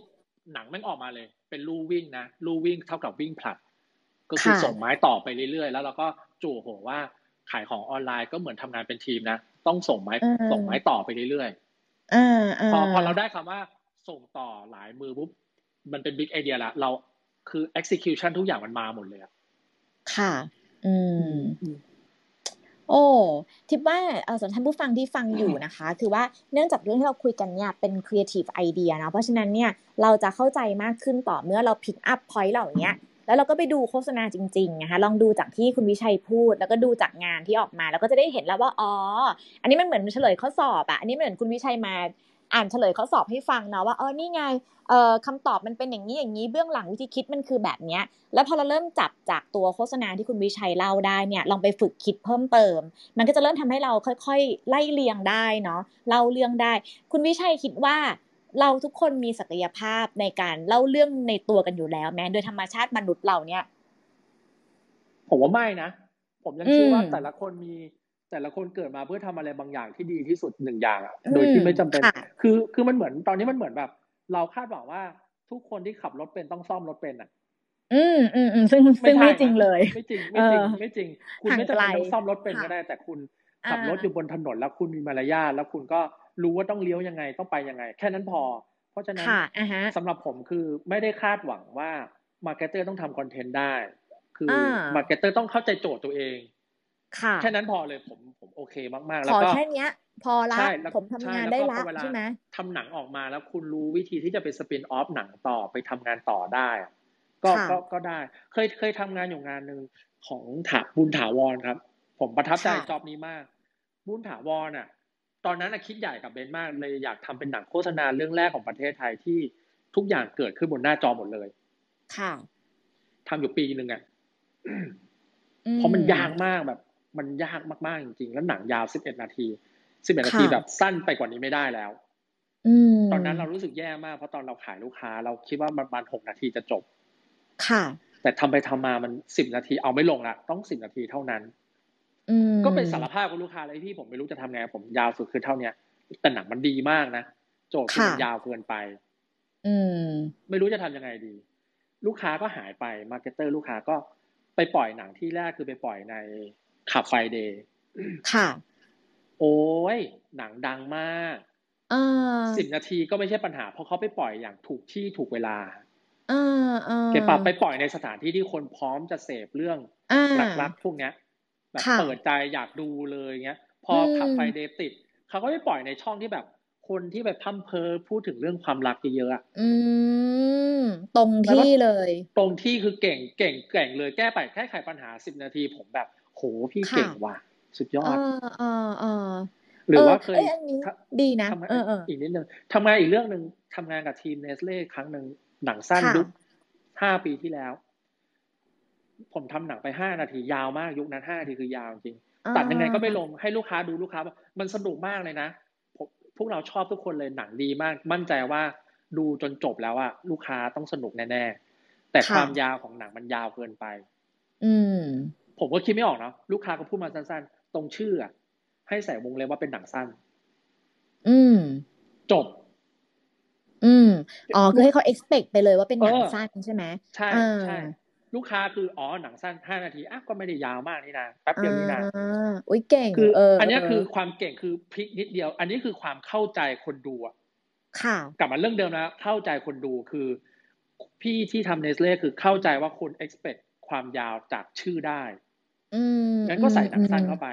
กลับมาที่บุญถาวรเข้าใจว่าคนเข้าไปในแพลตฟอร์มไม่ใช่แพลตฟอร์มสิchannel ไหนแล้วพฤติกรรมเขาจะเป็นยังไงอ่ะอืมเขาเลยเลือกไปปล่อยตรงนั้นก่อนค่ะอันนี้สำหรับผมคือถ้าคุณเข้าใจทุกอย่างอ่ะโหคุณเก่งมากเลยอ่ะอืมอืมอืมเออคือที่ป้าฟังแบบนี้เราจะได้มีความหวังเพิ่มเติมกันเนาะคุณวิชัยคือหมายถึงว่าในบริบทเนี้ยเราก็ไม่ได้คาดหวังว่าเออเจ้าของหรือว่านักการตลาดจะต้องเก่งทุกเรื่องหรอกนะคะมันก็คงเป็นไปไม่ได้เราก็คงเก่งในเรื่องที่ต่างกันเนาะเพียงแต่ว่าสิ่งที่เราน่าจะต้องเป็นคือการทำการบ้านแล้วก็เข้าใจตัวเองให้มากๆแล้วก็เข้าใจลูกค้าเราให้มากๆนะคะเพราะว่าสุดท้ายแล้วเลยอ่ะมันต้องครึ่งทางอ่ะคือเฮาส์กับครีเอทีฟเขาก็เก่งเรื่องนึงใช่ไหมแต่ว่าตัวเราเองอ่ะเราก็ตั้งต้นไปในระดับนึงคือเหมือนที่เมื่อกี้เราคุยตอนต้นนะอย่าไปฝากความหวังทุกสิ่งทุกอย่างโยนบรีฟไปปึกนึงแล้วก็หวังว่าเอ่อครีเอทีฟจะแก้ปัญหาทุกอย่างได้มันก็อาจจะแก้ได้แหละแต่อาจจะไม่ได้ได้อย่างที่เราคาดคิดไว้นะคะหรือมันอาจจะได้ดีกว่านี้ก็ได้นะคะโอเคแล้ววันนี้นะคะเดี๋ยวจะเปิดฟลอร์แล้วนะถ้าเกิดว่าท่านใดที่อยากจะถามคำถามพูดคุยกับคุณวิชัยสั้นๆนะคะสามารถที่จะ raise hand รอกันเอาไว้ได้นะคะคุณวิชัยค่ะมองทิศทางคอนเทนต์ทิศทางโฆษณาในยุคต่อๆไปนี้มันจะเป็นยังไงบ้างคะผมมองว่าสุดผมมองว่าเออ mass market จะไม่มีละค่ะเออผมเลยรู้สึกว่าทุกวันนี้บีฟอีกบีฟนึงที่ยากคือกลุ่มเป้าหมายคือ first jobber นี่ยากมากแล้วนะ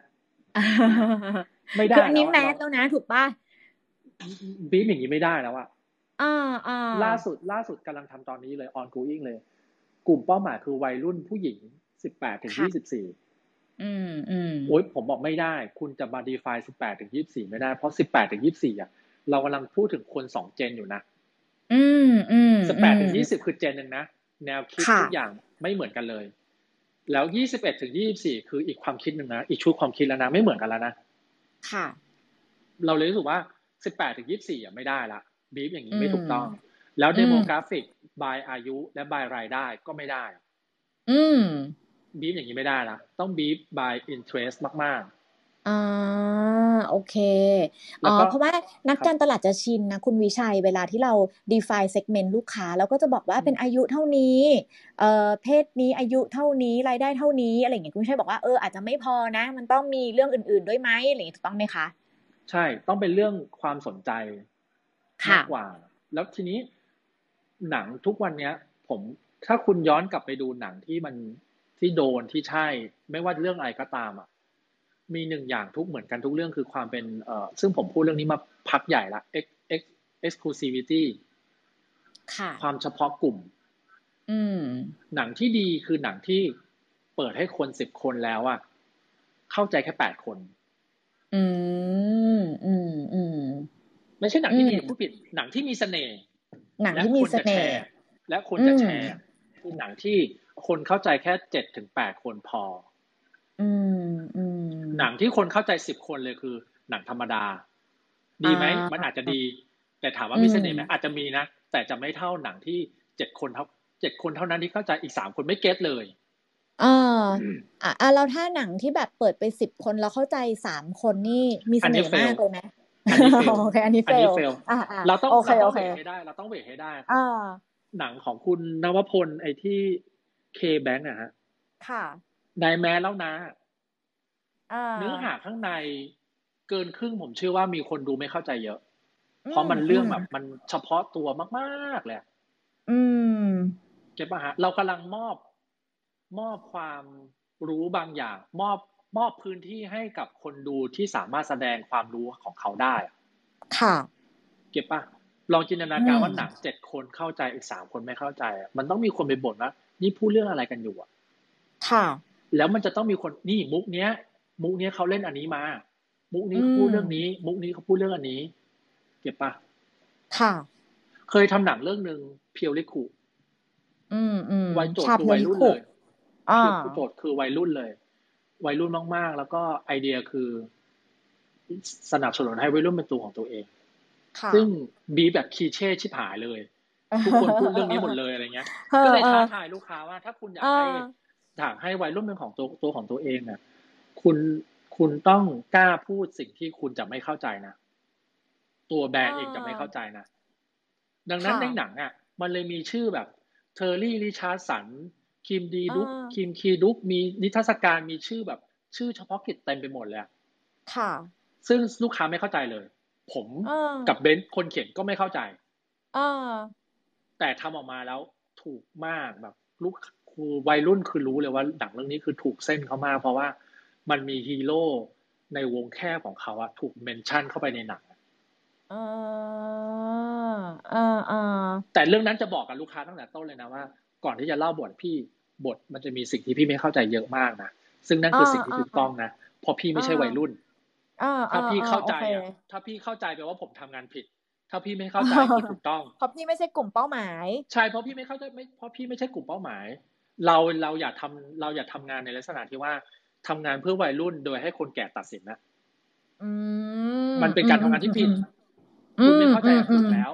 แล้วเขาก็ต้องปล่อยออกมาแล้วหนังเรื่องนั้นคือหนังเรื่องนั้นเป็นเรื่องแรกที่ทำให้ประเทศไทยรู้จักคำว่า introvert กับ extrovert อืมอืมอันนี้คือชาเพียวริคุใช่ไหมคุณวิชัยใช่ใช่อ่าโอเคคือคือเซตเทิลคำว่าทำให้วัยรุ่นเข้าใจว่า introvert คืออะไรอ่ะแล้วมันมันมีพลังถึงขั้นแบบให้น้องในออฟฟิศดูน้องคนหนึ่งคือร้องไห้เลยอะร้องไห้จริงๆเลยเขาบอกว่าเขาเข้าใจตัวเองมาตลอดว่าตัวเองมีปัญหาเพราะเขาไม่อยากออกจากบ้านเคยให้เคยบอกให้แม่ช่วยพาไปหาหมอหน่อยว่าตัวเองรู้สึกไม่อยากออกจากบ้านอยากอยู่ที่อยากอยู่แต่ที่บ้านวันนี้เขารู้แล้วว่าจริงๆแล้วอะเขาคือคนอินโทรเวิร์ตแค่เป็นคนชอบเก็บตัวมันไม่มีเรื่องอะไรผิดเลยอะไรเงี้ยคือร้องไห้แบบจริงจังมากอะไรเงี้ยแล้วพอปล่อยไปวัยรุ่นก็บอกเอ้าจริงๆกูแค่เป็นคนอินโทรเวิร์ตนี่หว่าอืมอืมอืมอืมอืมอืมโอเคเว้ยอันนี้น่าสนใจมากเดี๋ยวทิพย์จะลองไปแปะลิงก์ไว้ให้ดูเช่นกันนะคะท่านผู้ฟังจะได้นึกภาพตามกันไปด้วยเนาะทีนี้คุณคุณวิชัยมาทำอยากอยากรู้เรื่องพอดแคสต์ทำไมถึงตะลุยทำพอดแคสต์การเห็นโอกาสอะไรในนั้นคะผมว่าพอดแคสต์มันมันมีพื้นที่มันยังเป็นพื้นที่ใหม่อยู่เนาะค่ะแล้วก็คำว่าพื้นที่ใหม่ของผมคือทุกวันนี้คนทำพอดแคสต์มันทำอยู่แค่แบบพัฒนาตัวเอง ค่ะธุรกิจการเงินอะไรอย่างเงี้ยซึ่งซึ่งผมรู้สึกว่าพอดแคสต์มันมันเล่าอะไรก็ได้อ่ะอืมอืมผมเชื่อว่าพอดแคสต์ is entertainment น่ะค่ะมันเป็นเรื่องสนุกได้อ่ะแล้วตลาดมันจะกว้างกว่าการเงินการการเงินความมั่นคงพัฒนาตัวเองอะไรอย่างเงี้ยเคยเคยฟังพอดแคสต์เรื่องแบบในหมวดหมู่การพัฒนาตัวเองแล้วเครียดอ่ะเครียดแบบทำไมเครียดล่ะเออตายแล้วทำงานกูเหนื่อยพอแล้วทำไมกูต้องมาฟังพอดแคสต์ที่แบบคนเก่งมากมาบอกว่ากูยังเก่งไม่พออีกว่านี่อะไรเงี้ยเออเออเออแล้วพอไปถามน้องๆที่ออฟฟิศก็เพราะว่าเออทุกคนมีนี่ก็คืออินไซด์นะคือพอเราฟังพอดแคสต์บางอย่างเราดันกดดันตัวเองอ่ะอืมอ๋อกูบริหารคนผิดแล้วเนี่ยมันไม่ใช่ไงคือแต่ละองค์กรมันแต่ละองค์กรต้องการธรรมชาติที่ไม่เหมือนกันไงค่ะก็เลยก็เลยคุยว่าถ้าจะทำพอดแคสต์อ่ะเราจะทำพอดแคสต์ที่สนุกนะคุณฟังเพลินๆได้เลยอืมเออเลยเป็นอย่างนั้นแล้วก็มันเลยมีมันเลยเป็นแพลตฟอร์มที่เรารู้สึกว่ามันทำอะไรได้ได้อีกหลายอย่างครับ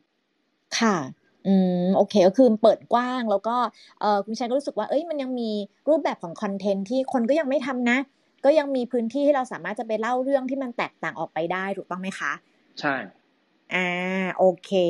โอ้ยวันนี้สนุกมากเลยได้อะไรเยอะมากๆเลยนะคุณคุณวิชัยช่วยแบบเอ่อฝากเคล็ดลับอะไรหน่อยได้ไหมสำหรับคนที่ต้องอยู่ในสายงานเอาเป็นว่าสำหรับใครที่เป็นสายงานคอนเทนต์ตรงๆละกันนะคะคนต้องคิดคอนเทนต์ต้องหาไอเดียเอ่อต้องการความครีเอทีฟอะไรแบบเนี้ยอยากจะสมมติเขาบอกว่าอยากจะเป็นเหมือนคุณวิชัยเลยว่าคุณวิชัยเองก็บอกว่าเป็นคนหนึ่งที่ไม่ได้เรียนทางด้านนี้มาโดยตรงถูกต้องไหมทำงานด้านโรงแรมมาใช่ไหมคะแล้วก็มาเจอสิ่งที่ชอบแล้วก็มาเป็นจนทุกวันนี้อะไรอย่างเงี้ยเล่าให้ฟังหน่อยว่าเออถ้าเกิดมีน้องๆที่เขาอินสไปร์อย่างเงี้ยแล้วอยากจะเป็นแบบนี้บ้างต้องเขาควรจะต้องทำยังไงบ้างคะจริงๆจริงๆทุกๆครั้งที่ผมทำงานนะครับแบบคุยบอกน้องๆตลอดว่าแบบเอ้ยจ็อบนี้ไม่รู้เหมือนกันว่าจะทำอะไรอ่ะค่ะเก็ตป่ะฮะคือไม่ไม่ได้แปลว่าการคิดคอนเทนต์มันจะมีสูตรเนาะค่ะมันมีเยอะมาก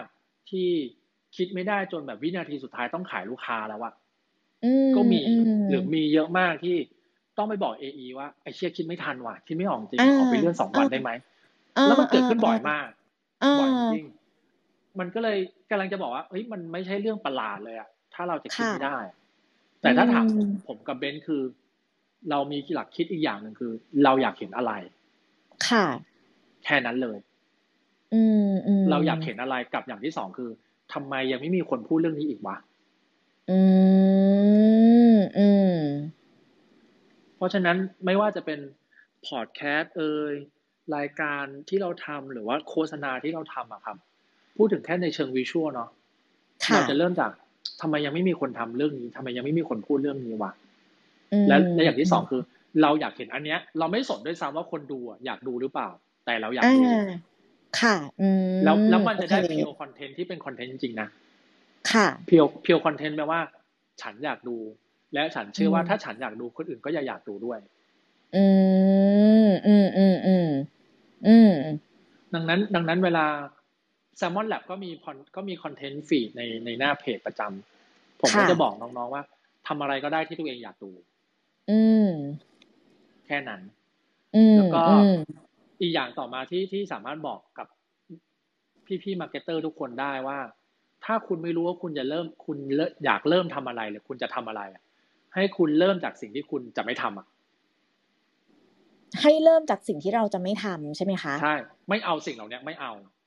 ให้แล้วก็เขียนมันออกมาผมหลังๆผมบีฟงานทำอีเวนต์ลงนงลงหนังทำจัดอีเวนต์ข้างนอกอะไรที่ไม่เคยทำอ่ะผมจะเริ่มจากผมจะไม่ทำสิ่งนี้อืมแล้วเวลาแล้วเวลาเวลาบีฟซัพพลายเออร์นอกจากบีฟว่าเราอยากได้อะไรแล้วเราจะบีฟว่าเราไม่เอาอะไรเออไม่เอาอันนี้นะไม่เอาอันนี้นะไม่ใช่อันนี้ก็ไม่เอาไม่ต้องทำมาไม่ซื้อไม่เอาบอกไปเลยเออมันจะมันจะตัดความเป็นไปได้ที่ไม่ใช่ออกไปเยอะมากเลยเอออืมก็จะช่วยได้ถูกไหมคือแทนที่ช่วยได้เยอะเลยช่วยได้เยอะมากแทนที่แบบโอ้โหแบบครีเอทีฟต้องไปคิดกันหัวแตกเลยเลยแบบนี้มันก็ตัดไอ้ opportunity ต่างๆจะทำนะคะไม่สโคปมันแคบลงใช่ไหมคะใช่ใช่ อันนี้คือพอพอเราทำงานแบบหลังๆเราเริ่มเราต้องบีฟงานแบบบางงานที่แบบเราเองก็ไม่รู้เราจะเอาอะไรอ่ะซึ่งผมก็จะบอกเฮ้ยบอกตรงหนังเรื่องนี้สมมติเราผมบีฟพุ่มกับนอกอ่ะตรงนี้ไม่รู้เลยว่ากูจะกูจะเล่าด้วยภาพอะไรอ่ะแต่ไม่เอาแบบแต่ไม่เอาแบบนี้นะอ่าก็ยังดีถูกป่ะเหมือนก็ยังดีอ่ะอ๋อโอเคแล้วก็หรืออย่างอย่างงานงานสมหวังอะไรเงี้ยก็จะบอกเขาไม่เอาไม่เอาซึ้งน้ำตาไหลนะค่ะเออไม่เอาบีบคั้นอารมณ์นะอืมอืมหน้าที่บีบคั้นอารมณ์คือหน้าที่คนดูเราไม่เอาแบบนั้นนะพุ่งกลับก็จะรู้แล้วค่ะอ่าเหมือนเหมือนอารมณ์แบบเราทำข้อสอบเนาะคือบางครั้งเราไม่รู้หรอกว่าข้อไหนถูกถูกป่ะแต่อย่างน้อยเราตัดช้อยไอ้ข้อที่มันไม่ใช่แน่ๆออกไปก่อนโอกาสที่เราจะยิงเราโดนมันก็ยังเอาว่าหนึ่งในสองหนึ่งในสามแหละอะไรเงี้ยตัดช้อยก่อนละกันใช่ไหมคะใช่ใช่แต่แต่ผมก็จะมองว่ามันเป็นเรื่องรสนิยมเนาะค่ะเรื่องพวกนี้สุดท้ายเป็นเรื่องรสนิยมเราก็จะแบบแบบนี้ไม่ใช่ทางของเราเราไม่ชอบอ่ะเราไม่อยากเห็นของแบบนี้ในงานของเราก็บอกเขาเลยแล้วเดี๋ยวเขาก็รู้ว่าอ๋อแบบนี้ไม่ใช่นะไม่ต้องทำมาอืมอืมเอออันนี้ดีนะที่เห็นด้วยนะคะเพราะว่าบางทีมันเป็นเรื่องเหมือนที่บอกกลับมามันเป็นแบบศาสตร์และศิลป์น่ะมันก็พูดยากอ่ะบางบางอย่างมันรสชาติมันคือของอร่อยมันก็อาจจะปรุงได้หลายแบบถูกต้องไหมแล้วก็แค่ต้องบอกเขาไปว่าเอ้ยอันนี้ถ้าปรุงแบบเนี้ยเผ็ดๆขนาดนี้อันนี้ไม่ใช่แบรนด์เรานะก็บอกเขาไปนะคะก็อย่างน้อยๆมันก็ทำให้ทุกอย่างมันราบรื่นแล้วก็ง่ายมากยิ่งขึ้นนะคะโหคุณวิชัยต้องขอบคุณมากๆเลยนะวันนี้เต็มอิ่มแน่นเอียดนะคะแล้วก็เดี๋ยวสิ่งที่เราคุยทิพย์ก็จะขออนุญาตนะคะไปรีแคปเอาไว้ในกลุ่ม Marketing Lunch ด้วยเดี๋ยวเผื่อเชิญไปเข้าไปอยู่ในกลุ่มด้วยนะคะก็จะมีรีแคปของแต่ละตอนที่เราทำกันเอาไว้นะคะแล้วก็จะมีท่านผู้ฟังนี่แหละที่มาช่วยสรุปให้ด้วยนะคะก็มีหลายท่านที่คอยวาดรูปทำสรุปทำอะไรให้กันอยู่นะคะก็เดี๋ยววันนี้ต้องขอเป็นตัวแทนท่านผู้ฟังใน Marketing Lunch ทุกคนเลยนะคะขอบคุณคุณวิชัยมากๆเลยที่มาร่วมพูดคุยกับเราในวันนี้นะคะฝากช่องทางการติดตามSalmon House หน่อยติดตามช่องทางไหนได้บ้างเอ่ยก็ใน Facebook เลยครับหลักๆ Salmon House อ่าเอ่อจริงๆก็พิมพ์ Salmon น่าจะขึ้นมาไล่ๆกันนะ Salmon House Salmon Lab Salmon Podcast ครับค่ะอ่าโอเคก็ไปติดตามกันได้เลยนะคอนเทนต์สนุกๆอยู่ในนั้นเยอะมากๆเลยนะคะก็ขอบคุณคุณวิชัยมากๆเลยนะคะอ้าวเดี๋ยวก่อนเดี๋ยวแป๊บนึงนะเรามีท่านผู้ฟังยกมือมานะคะในนาทีสุดท้ายนะเดี๋ยวให้คุณผักเคลขึ้นมาก่อนนะคะคุณผักเคลสวัสดีค่ะชอบคอนเทนต์นี้มากแล้วก็แบบอินมากค่ะเพราะเพิ่งผ่านมาสดๆเลยใช่ตั้งใจสดกันอยู่อ่าค่ะเออมีคำถามนะคะอยากจะปรึกษาคุณวิชัยก็คือล่าสุดเนี่ยนะก็อ่ะบรีฟมาแล้วว่าอยากได้อะไรไม่อยากได้อะไรใช่ไหมคะก็ทำมาจนแบบครึ่งค่อนทางแล้วเอ๊ะระหว่างบรีฟระหว่างฝั่งครีเอทีฟกับเอ่อลูกค้านะมันมันก็เหมือนเปลี่ยนไปเรื่อยๆโดยมีตัวกลางคือเอเจนซี่อ่ะเขาก็จะมาเออลูกค้าขอแก้อันนู้นอันนี้นะเราก็รู้สึกว่าเอ๊ะมันเริ่มเป๋ไปเรื่อยๆเนาะจนกระทั่งแบบสุดท้ายเนี่ยมันจะต้องถึงวันที่แบบเคาะกันแล้วเพราะไม่งั้นเนี่ยเราจะไม่ได้ถ่ายเอ่อเสร็จปุ๊บเราก็เลยบอกว่าเอางี้ไหมเราชวนลูกค้าคุยไหมว่าเออจริงๆแล้วเนี่ย objective อะที่เราอยากจะทำหนังเรื่องเนี้ยมันยังเหมือนเดิมไหมอืมอืมแล้วเอเจนซี่ก็บอกว่าเฮ้ยลูกค้าคือพระเจ้าเราแบบเขาอยากได้อะไรเราก็เราก็ทำตามเขาไปเถอะแล้วก็แก้ตามไปเถอะเออในกรณีแบบเนี้ยเราจะสื่อสารกับเอเจนซี่ยังไงดีคะอืมคือคุณผักเคลเป็นโปรดักชันใช่ไหมคะใช่ใช่ค่ะอ่าโอเคก็แปลว่าแปลว่าถ้าแก้ไปเรื่อยๆเราก็จะไม่ได้ออกกองเนาะใช่ไม่เราแล้วงบก็บานปลายไปเรื่อยๆค่ะผมเคยเจอแบบนี้เหมือนกันก็บอกว่าเออถ้าถ้านี้ถ้ายังไม่ได้ออกก็ต้องเก็บค่าแคนเซิลอ่ะอืมคือคือทำยังไงกำหนดไทม์เฟรมให้เกิดขึ้นนะอันนี้คือเรียกว่าไม่มีไทม์เฟรมอ่ะหมายถึงว่าเราต้องขีดเดดไลน์ของเราอะครับค่ะซึ่งซึ่งซึ่งก็เคยเจอนะครับเอเจนซี่แบบที่แบบที่โอ๋เนาะซึ่งเขาก็ทำงานของเขาแหละแต่เราเราสุดท้ายเราก็คุยจนคุยจนขอคุยกับลูกค้าอืมเพราะว่าแต่ว่าวิธีการแบบนี้ก็คือก็ถ้ายังไม่จบภายในวันนี้ก็ก็เลื่อนกองคุณก็จ่ายตังค์มาอืมคือคือมันจะเป็นลักษณะที่แบบ เออมันมีเดดไลน์นะนะแต่ว่าเหมือนกับเขาอ่ะอยากให้เราอ่ะยอมรับว่าแก้ตามลูกค้าไปเถอะอ๋อตั้งอย่างนี้อย่างนี้ดีไหมครับผมเสนออย่างนี้คือบางทีมันจะมีอาการแบบอ่ารับมาก่อนเดี๋ยวไปเดี๋ยวเดี๋ยวถ่ายให้ก็ได้แล้ววันดับเบิลเฮดก็ไปไปไฟท์กันอีกทีนึงอ่ะค่ะก็คือก็คือพี่เอาแต่โทษนะครับแต่สิ่งที่เขาให้ทำอ่ะมันจะไปเพิ่มบัดเจ็ตเราไหมอ่ะเพิ่มค่ะแล้วก็คือไอตัวคอนเซปต์ของหนังอะไรมันก็จะเพี้ยนไปหมดบทเบิดมันก็คือแบบมันไม่ใช่เพราะว่าเออเพนพอยต์แรกของเขาอ่ะคือแบบเป็น A ใช่ไหมแต่แบบแก้ไปแก้มาเริ่มแบบว่ามีแบบ เอ จุดหนึ่ง เอ จุดสอง หลังๆคือแบบไปทะลุไปตีแล้วแบบเฮ้ยไม่ใช่แล้วอ่ะเออถ้าเป็นผมผมก็ยังใช้วิธีว่าถ้าแก้ตรงนี้ไม่จบจะออกกองไม่ได้แล้วถ้าออกกองไม่ได้คุณคุณคือคนที่ทำให้เกิดการแก้เนี่ยอืมเราก็ต้องยืนยันจุดยืนอันนี้ไว้ใช่ไหมใช่ใช่เพราะว่าผมรู้สึกว่าถ้ามันจะมีบางอย่างที่แก้แล้วต้องต้องมาเปิดโลใหม่อะไรอย่างเงี้ยเราเราก็บอกงบไม่พอเลยซึ่งซึ่งมันก็ไม่พอจริงๆนะบางทีอย่างเช่นแบบบทบางบทอ๋ออีกนิดนึงอยากบทมานานแล้วว่าอยากพอพอคุณอะไรอยากบทอยากแบบเราซัฟเฟอร์มากเลยอ่ะไหนๆก็มีโปรดักชันเอาขึ้นมาพูดแล้วอ่ะผมคิดว่ามาร์เก็ตเตอร์ หนึ่งร้อยเปอร์เซ็นต์ ในประเทศไทยไม่เข้าใจหนังสิบห้าวิอ่ะทำไมไหนไม่เข้าใจยังไงเนี่ยเล่าสิไม่เข้าใจแลนด์สเคปหนังสิบห้าวิเลยแบบเลยแล้วแบบซัฟเฟอร์มากอ่าๆเขาไม่เข้าใจยังไงคะคือผมต้องอธิบายเนาะหนังสามสิบวิอ่ะหรือสี่สิบห้าวิหรือสองนาทีอ่ะมันคือหนังเรื่องคุณจะเล่าอะไรก็ได้เนาะมันคือศาสตร์ของการเล่าเรื่องเนาะค่ะอันนี้เข้าใจตรงกันใช่ป่ะค่ะแต่สิบห้าวิอ่ะมันคือศาสตร์ของการไม่เล่าเว้ยอืมคุณต้องยอมไม่เล่าบางเรื่องแล้วนะเพราะสิบห้าวิเนี่ยเดี๋ยวคุณคุณทิพย์คิดตามผมนะสิบห้าวินะครับเราเราตัดออกไปสองวินะเพราะตอนท้ายต้องมีโลโก้ขึ้นเนาะค่ะตัดออกสองวิเหลือสิบสามแล้วเหลือสิบสามแล้วนะเหลือสิบสามแล้วนะคุณลองจินตนาการนะครับสมมุติน้ำดื่มน้ำดื่มน้ำดื่มแซลมอนสะอาดปลอดภัยให้มีคุณมีวัสดุอะไรนะมีอะไรนะนำเข้าจากประเทศฝรั่งเศสไอ้ที่ผมพูดเมื่อกี้ซัดไปแล้วนะเจ็ดวิอ่ะอ๋อเก็บหายไปแล้วนั้นมันจะเหลืออีกห้าวิที่จะเล่าหนังอ่ะค่ะอืมแปลว่าแต่ห้าวิที่จะเล่าหนังเนี่ยคุณต้องจินตนาการต่อว่าเวลาเราวาดเป็นสตอรี่บอร์ดมันมีเป็นช่องๆๆๆเนาะอืมสิ่งที่คนดูลูกค้าจะลืมมาร์เก็ตเตอร์ลืมเสมอแต่ละช่องอ่ะมันต้องการอย่างน้อยครึ่งวิครึ่งวิครึ่งวิอ่ะเพื่อทำให้คนรู้เรื่อง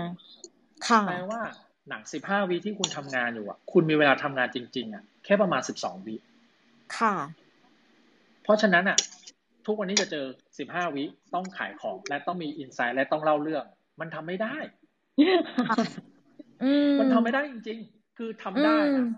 ทำได้แต่ดูไม่รู้เรื่องเคยตัดหนังทำได้แต่มันจะไม่ดีอ่ะใช่ไม่ไม่รู้เรื่องเลยเคยตัดหนังให้แบรนด์แบรนด์หนึ่งโลโก้ท้ายฟิกว่าต้องมีหนังน้อยสามวิหนังโลโก้ท้ายมีสามวิแล้วนะและต้องทำหนังสิบวิและต้องทำหนังสิบวิค่ะคือแบบโอ้มันเร็วมากแล้วลูกค้าคอมเมนต์ว่าดูไม่รู้เรื่องมันก็ถูกแล้วที่จะดูไม่รู้เรื่องเพราะฉะนั้นเมื่อไหร่ที่คุณทำงานสิบห้าวิอะครับมาร์เก็ตเตอร์ต้องคิดงานจากข้างหลังมาข้างหน้าครับค่ะอืมคือเริ่มจากสิ่งที่คุณต้องพูดก่อนแล้วเหลือกี่วิอ่ะอันนั้นคือเนื้อหนังที่จะเหลืออยู่ใช่เพราะฉะนั้นโปรดักชันเฮาส์เวลาคุณเอางานมาให้เราอ่ะสิบห้าวิอ่ะเราไม่สนเลยนะว่าคุณเล่าอะไรอ่ะค่ะเราสนเนี่ยคุณจะขายอะไรอ่ะเพราะนั่นคือสิ่งที่สำคัญที่สุดของการทำงานเนาะคือขายของไม่ไม่คือมองผมว่าทำคอนเทนต์นู่นนี่นั่นเราไม่เน้นขายเราไม่ใช่มันผิดนะฮะเรายังเน้นว่าการขายของสำคัญที่สุดอืมเออดังนั้นสิบห้าวิผมจะทิ้งทุกอย่างเลยนะขายอะไรแล้วอะไรไม่ใช่ตัดทิ้งหมดเลยคือตัดในที่นี่คือตัดเป็นแบบพยางค์เลยนะอืมอืมตัดเป็นพยางค์เลยอ่ะอันนี้ไม่ใช่อันนี้ไม่ใช่อันนี้ไม่ใช่อันนี้ไม่ใช่ตัดทิ้งจนเหลือแค่คำที่แบบใช่ที่สุดประโยคค่ะซึ่งส่วนใหญ่ที่จะเจอคือที่เจอร้อยทั้งร้อยคืออืมอันนี้ก็อยากให้มีอ่ะคำนี้ก็อยากให้ใส่คำนี้ก็ต้องมีเพิ่มไปประมาณนอกจากไม่ตัดนะคะเพิ่มด้วยค่ะใช่ยาวกว่าเดิมอีกเออใช่ถ้าเพิ่มถ้าเพิ่มครับถ้าเพิ่มปุ๊บ ส่วนที่โดนตัดคือเนื้อหนังเท่านั้นครับเนื้อความสนุกข้างหน้าซึ่งมันก็ไม่สนุกอยู่แล้วมันแบบเอ้ยแกทำอะไรมาโอ้ยช่วงนี้หน้าหมองจังใช้ครีมสินู่นนี่นั่นนู่นนั่นสิบห้าวิจบจบแล้วมันทำได้เท่านั้นใช่กลับมาที่คุณกลับมาที่คุณผักเคลก็ผมว่าผมว่าเอาไทม์ไลน์ไปคุยฮะค่ะอืมแนะนำเท่านั้นเอาไทม์ไลน์เป็นตัวตั้งเนาะคุณผักเคลแล้วแล้วแล้วมันมันถูกไหมคะที่แบบเราอยากจะชวนลูกค้าคุยว่าแบบเฮ้ยจุดตั้งต้นของเราอ่ะมันยังเป็นอันเดิมไหมเราจะได้แบบไปต่อกันแบบถูกทิศถูกทางถูกสิวันพีโพนิดนิดพีโพไปยังอ่ะจริงๆแล้วอ่ะเหตุการณ์ทั้งหมดเนี้ยตัดเสร็จเรียบร้อยแล้วค่ะแล้วก็มีปัญหาในในช่วงโพสจริงๆเออเข้าใจเลยตบบ่าเลยเข้าใจเคยเคยเคยทำอยู่งานนึงครับตัดเนี่ยตัดเสร็จแล้วมีปัญหากันช่วงนี้เลยอ่ะครับเกิดจากการว่าลูกค้าไม่เข้าใจธรรมชาติงานฟรีแลนซ์คือสำหรับงานงานค่ะอีกวิธีที่อีกวิธีที่เคยทำคือขอไดเรคเตอร์คัทครับอ่าขอไดเรคเตอร์คัทพูดตรงๆเลยว่าว่าเอ้ยเราเราเข้าใจว่าคุณอยากได้อะไรแต่เรามันมันไม่ใช่อย่างที่เราอยากได้เราขอไดเรคเตอร์คัทคุณอยากได้อะไรจะตัดให้หมดเลยแต่เราขอไดเรคเตอร์คัทนะค่ะอ๋ออันนี้ก็ปณีประนอมสุดคือก็จบงานได้พี่อยากได้อะไรพี่เอาไปเลยพี่จะไปยิงอะไรก็ได้แต่เราขอสิ่งที่เราชอบได้ไหมอะไรเงี้ยคือลักษณะเนี้ยผักเคลไม่ได้เจอครั้งแรกนะคะทำงานมายี่สิบปีเจอแบบนี้บ่อยมากแต่ว่าก่อนหน้านี้มักจะทำงานโดยไม่ผ่านเอเจนซี่ก็คือแบบอ่ะเราบีบลูกค้าตรงแล้วเราก็พอลูกค้าเริ่มแบบเป๋ๆเริ่มไม่ค่อยเข้าใจอินไซต์ตัวเองอ่ะเอออย่างคุณชัยว่าเราก็จะแบบชวนเขาตะล่อมคุยนะแบบเออพี่ค่ะแบบเหมือนกับทวนเขาเนาะให้เขาแบบรู้ว่าเฮ้ยเออกลับมากลับมาจุดที่เราคุยกันอะไรเงี้ยอันนี้ก็จะไม่ค่อยมีปัญหามีครั้งนี้แหละที่แบบผ่านเอเจนซี่แล้วเอเจนซี่อ่ะกลับไม่เข้าใจฝั่งโปรดักชันมันก็เลยออกมาเป็นรูปนี้ผมผมมองว่ามันมันจะมีลูกค้าหรือเอเจนซี่อีกประเภทหนึ่งที่ที่คาดหวังว่าเวลามาจ้างงานโปรดักชันเฮาส์จะได้หนังที่เขาชอบค่ะซึ่งมันไม่ใช่คือหนังที่เขาชอบกับหนังที่ใช่อ่ะมันมันไม่จำเป็นต้องเป็นเรื่องเดียวกันอืมต้องกลับมาที่การทำงานร่วมกันเนาะใช่แต่ก็จะมีบางคนที่วางตรงนั้นไม่ได้จริงๆนะคือก็ฉันไม่ชอบอ่ะฉันไม่ชอบฉันก็ไม่อยากปล่อยอ่ะซึ่งซึ่งมันเกิดขึ้นได้เคยเคยเกิดขึ้นเหมือนกันสุดท้ายผมก็ใช้วิธีแบบนี้แหละงั้นงั้นเราขอไดเรคเตอร์คัทนะโอเคโอเคสู้ๆนะคุณผักเคลเป็นกำลังใจให้ขอบคุณคุณวิชัยกับคุณทิพย์มากค่ะได้เลยค่ะยินดีเลยค่ะอ่ะเดี๋ยวท่านต่อไปนะคะคุณแมนค่ะครับสวัสดีครับได้ยินค่ะสวัสดีค่ะสวัสดีครับครับสวัสดีครับทั้งสองท่านนะครับคือผมมีสองเรื่องที่จะถามพี่วิชัยครับค่ะคือตอนนี้ผมเป็นนักศึกษาเรียนอยู่การโรงแรมแต่ว่าก็คือมีความคิดว่าเรียนจบออกไปก็สนใจที่ทำงานสายครีเอทีฟก็เลยอยากรู้ว่าปัจจุบันนี้ถ้าเกิดจะทำงานสายเนี้ยแต่ว่าเราไม่ได้จบคือคือเราเรียนอยู่สายการโรงแรมอย่างเงี้ยครับมันจะมีผลกับการที่เขาจะเลือกดูวุฒิการศึกษาไหมครับยังมีอยู่ไหมครับแล้วแต่ที่ครับแล้วแต่ที่เลยแล้วแต่ที่แต่เราเราเราเชียร์ให้แกทำพอร์ตอะไรของแกไว้เองครับคิดเหมือนเหมือนที่เราคุยเลยสมมติว่าสมมติว่าแกเปิดมาดูหนัง Grab Express เนาะแล้วแกก็คิดหนังของแกเองครับคิดคอนเซ็ปต์คิดหนังของแกเองแล้วเอาพวกนี้ไปขายได้ครับอ๋อโอเคครับพี่เออเออ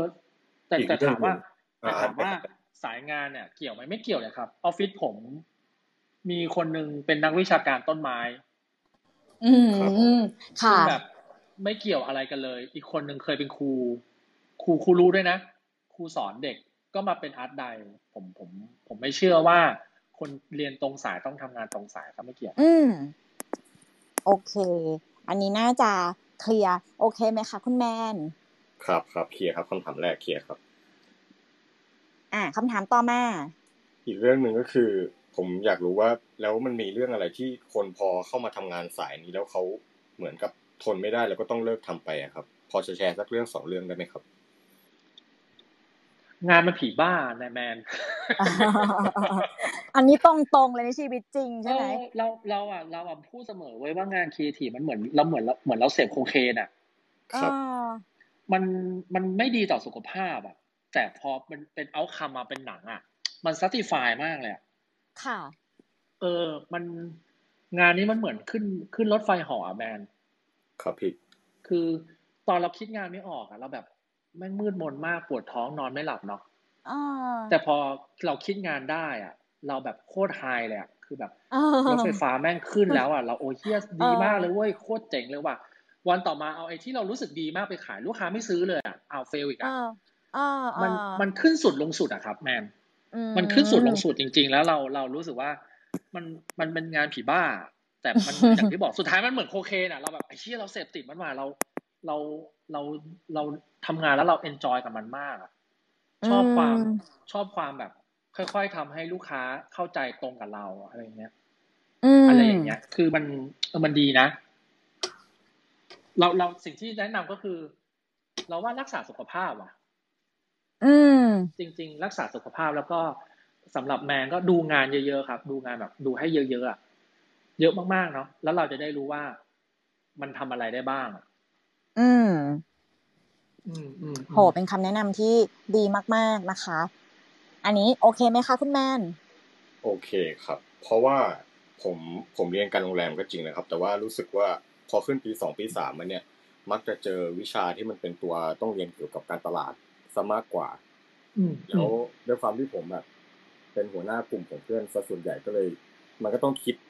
คิดทุกงานเวลาที่อาจารย์สั่งมาเนี่ยมันก็อย่างที่พี่บอกแล้วว่าตอนแรกที่พอได้งานจากอาจารย์มาตอนที่คิดไม่ออกเนี่ยมันก็เครียดมันก็เครียดอยู่คนเดียวอะแต่พอมันคิดออกมันรู้สึกแบบเออมันมันแฮปปี้เนี่ยมันจะเป็นอย่างนี้อยู่บ่อยๆจนรู้สึกว่าเฮ้ยหรือถ้าจบออกไปแล้วงานสายเครียดทีมันจะตอบกับความต้องการของเราหรือเปล่าอะไรอย่างเงี้ยครับอืมอืมอืมลองดูครับแมนได้ครับพี่ขอบคุณครับอ่าโอเคขอบคุณคุณแมนด้วยนะคะอ่ะท่านสุดท้ายแล้วค่ะอาจารย์พงศักดิ์เชิญเลยค่ะครับ พงศักดิ์ครับเอ่อผมมาจากฝั่งเอกชนนะฮะเป็นนักอุตสาหกรรมนักโลจิสติกแล้วก็ดูแลเรื่องสื่อสารองค์กรด้วยครับผมผมอยากผมเห็นช่องเล็กๆนิดๆอยากให้ให้เห็นคอมเมนต์จากให้เห็นว่าการทำงานร่วมกันระหว่างเจ้าของสินค้าเอ่อเอ่อคอนเทนต์ครีเอเตอร์หรือจะเป็นเอ่อโปรดักชั่นเฮ้าส์อะไรก็ตามจนถึงลูกค้านะส่วนในรายละเอียดหรือจ็อบหรืออะไรที่ทำกันเนี่ยต้องต้องดูดูดูความสมดุลความเหมาะสมให้ให้ให้ลงตัวกันนะฮะเพราะบางบางเรื่องอย่างเงี้ยอย่างบางเรื่องไปผมฟังมาว่าเอ๊ะต้องโฆษณาว่านี่เราส่งตรงถึงมือลูกค้าเลยเนี่ยบางเรื่องมันก็อยากจะทำทำไม่ได้นะผมผมเป็นนักโลจิสติกเนี่ยอยู่ในแวดวงบางเรื่องมันก็ต้องไปผ่านนะฮะเพราะว่าเพราะว่าจะด้วยคอสก็ดีด้วยระบบด้วยอะไรบางอย่างก็ดีนะฮะขึ้นมาแต่บางเรื่องนี่ในอนาคตอาจจะได้เลยนะส่งเป็นโดรนเลยไปถึงบ้านเลยอะไรอย่างนั้นนะมันอยู่ที่ความสมดุลนะครับขึ้นมาต้องต้องเข้าใจกันแล้วก็รวมทีมกันนะฮะขึ้นมาแล้วก็ทั้งเจ้าของสินค้าเองอย่าปล่อยให้มาให้ให้ให้มาร์เก็ตติ้งมาบอกว่าต้องอย่างนั้นอย่างนี้นะต้องดูฝ่ายอื่นด้วยให้เขาทำได้ไหมฝ่ายโปรดักชันฝ่ายแพคเกจิ้งฝ่ายโลจิสติกของเขาอะนะขึ้นมาเพราะเพราะเพราะจะพูดพูดเยอะนิดหนึ่งโลจิสติกคือมันต้องหลักๆก็มันต้องไลฟ์ไลฟ์เทสไลฟ์ไทม์แล้วก็ไลฟ์คอสนะครับบางทีคอสมันก็ไม่ลงตัวครับมาเติมให้ตรงนี้เพื่อให้มีความเข้าใจร่วมกันแล้วก็ไปด้วยกันได้ได้ได้ดีครับอ่าได้เลยค่ะขอบพระคุณอาจารย์มากๆเลยค่ะนะคะก็โอ้วันนี้เอ่อท่านผู้ฟังก็น่าจะอิ่มๆจุกๆนะคะวันนี้ได้ความรู้อะไรกันไปคิดต่อกันเยอะแยะมากมายขอบคุณคุณวิชัยด้วยนะคะที่ร่วมตอบคำถามทุกคำถามแบบเต็มที่มากๆเลยเนาะยินดีครับผมสนุกมากได้เลยได้เลยค่ะขอบคุณมากๆเลยก็เดี๋ยวทั้งทิปนะคะแล้วก็คุณวิชัยนะคะแล้วก็อ่าสปีกเกอร์ที่อยู่บนพาเนลนะคะก็ขอลาท่านผู้ฟังไปก่อนนะคะแล้วเดี๋ยวเรากลับมาเจอกันใน Marketing Lunch นะคะยังไงฝากไปกดติดตาม Salmon House Salmon Lab ด้วยนะคะใน Facebook นะคะแล้วก็เดี๋ยวพวกเราก็จะคอยติดตามผลงานดีๆจาก Salmon House จากคุณวิชัยกันต่อไปเรื่อยๆนะคะวันนี้ขอบคุณมากๆเลยค่ะขอบคุณมากครับสวัสดีครับขอบคุณค่ะสวัสดีค่ะ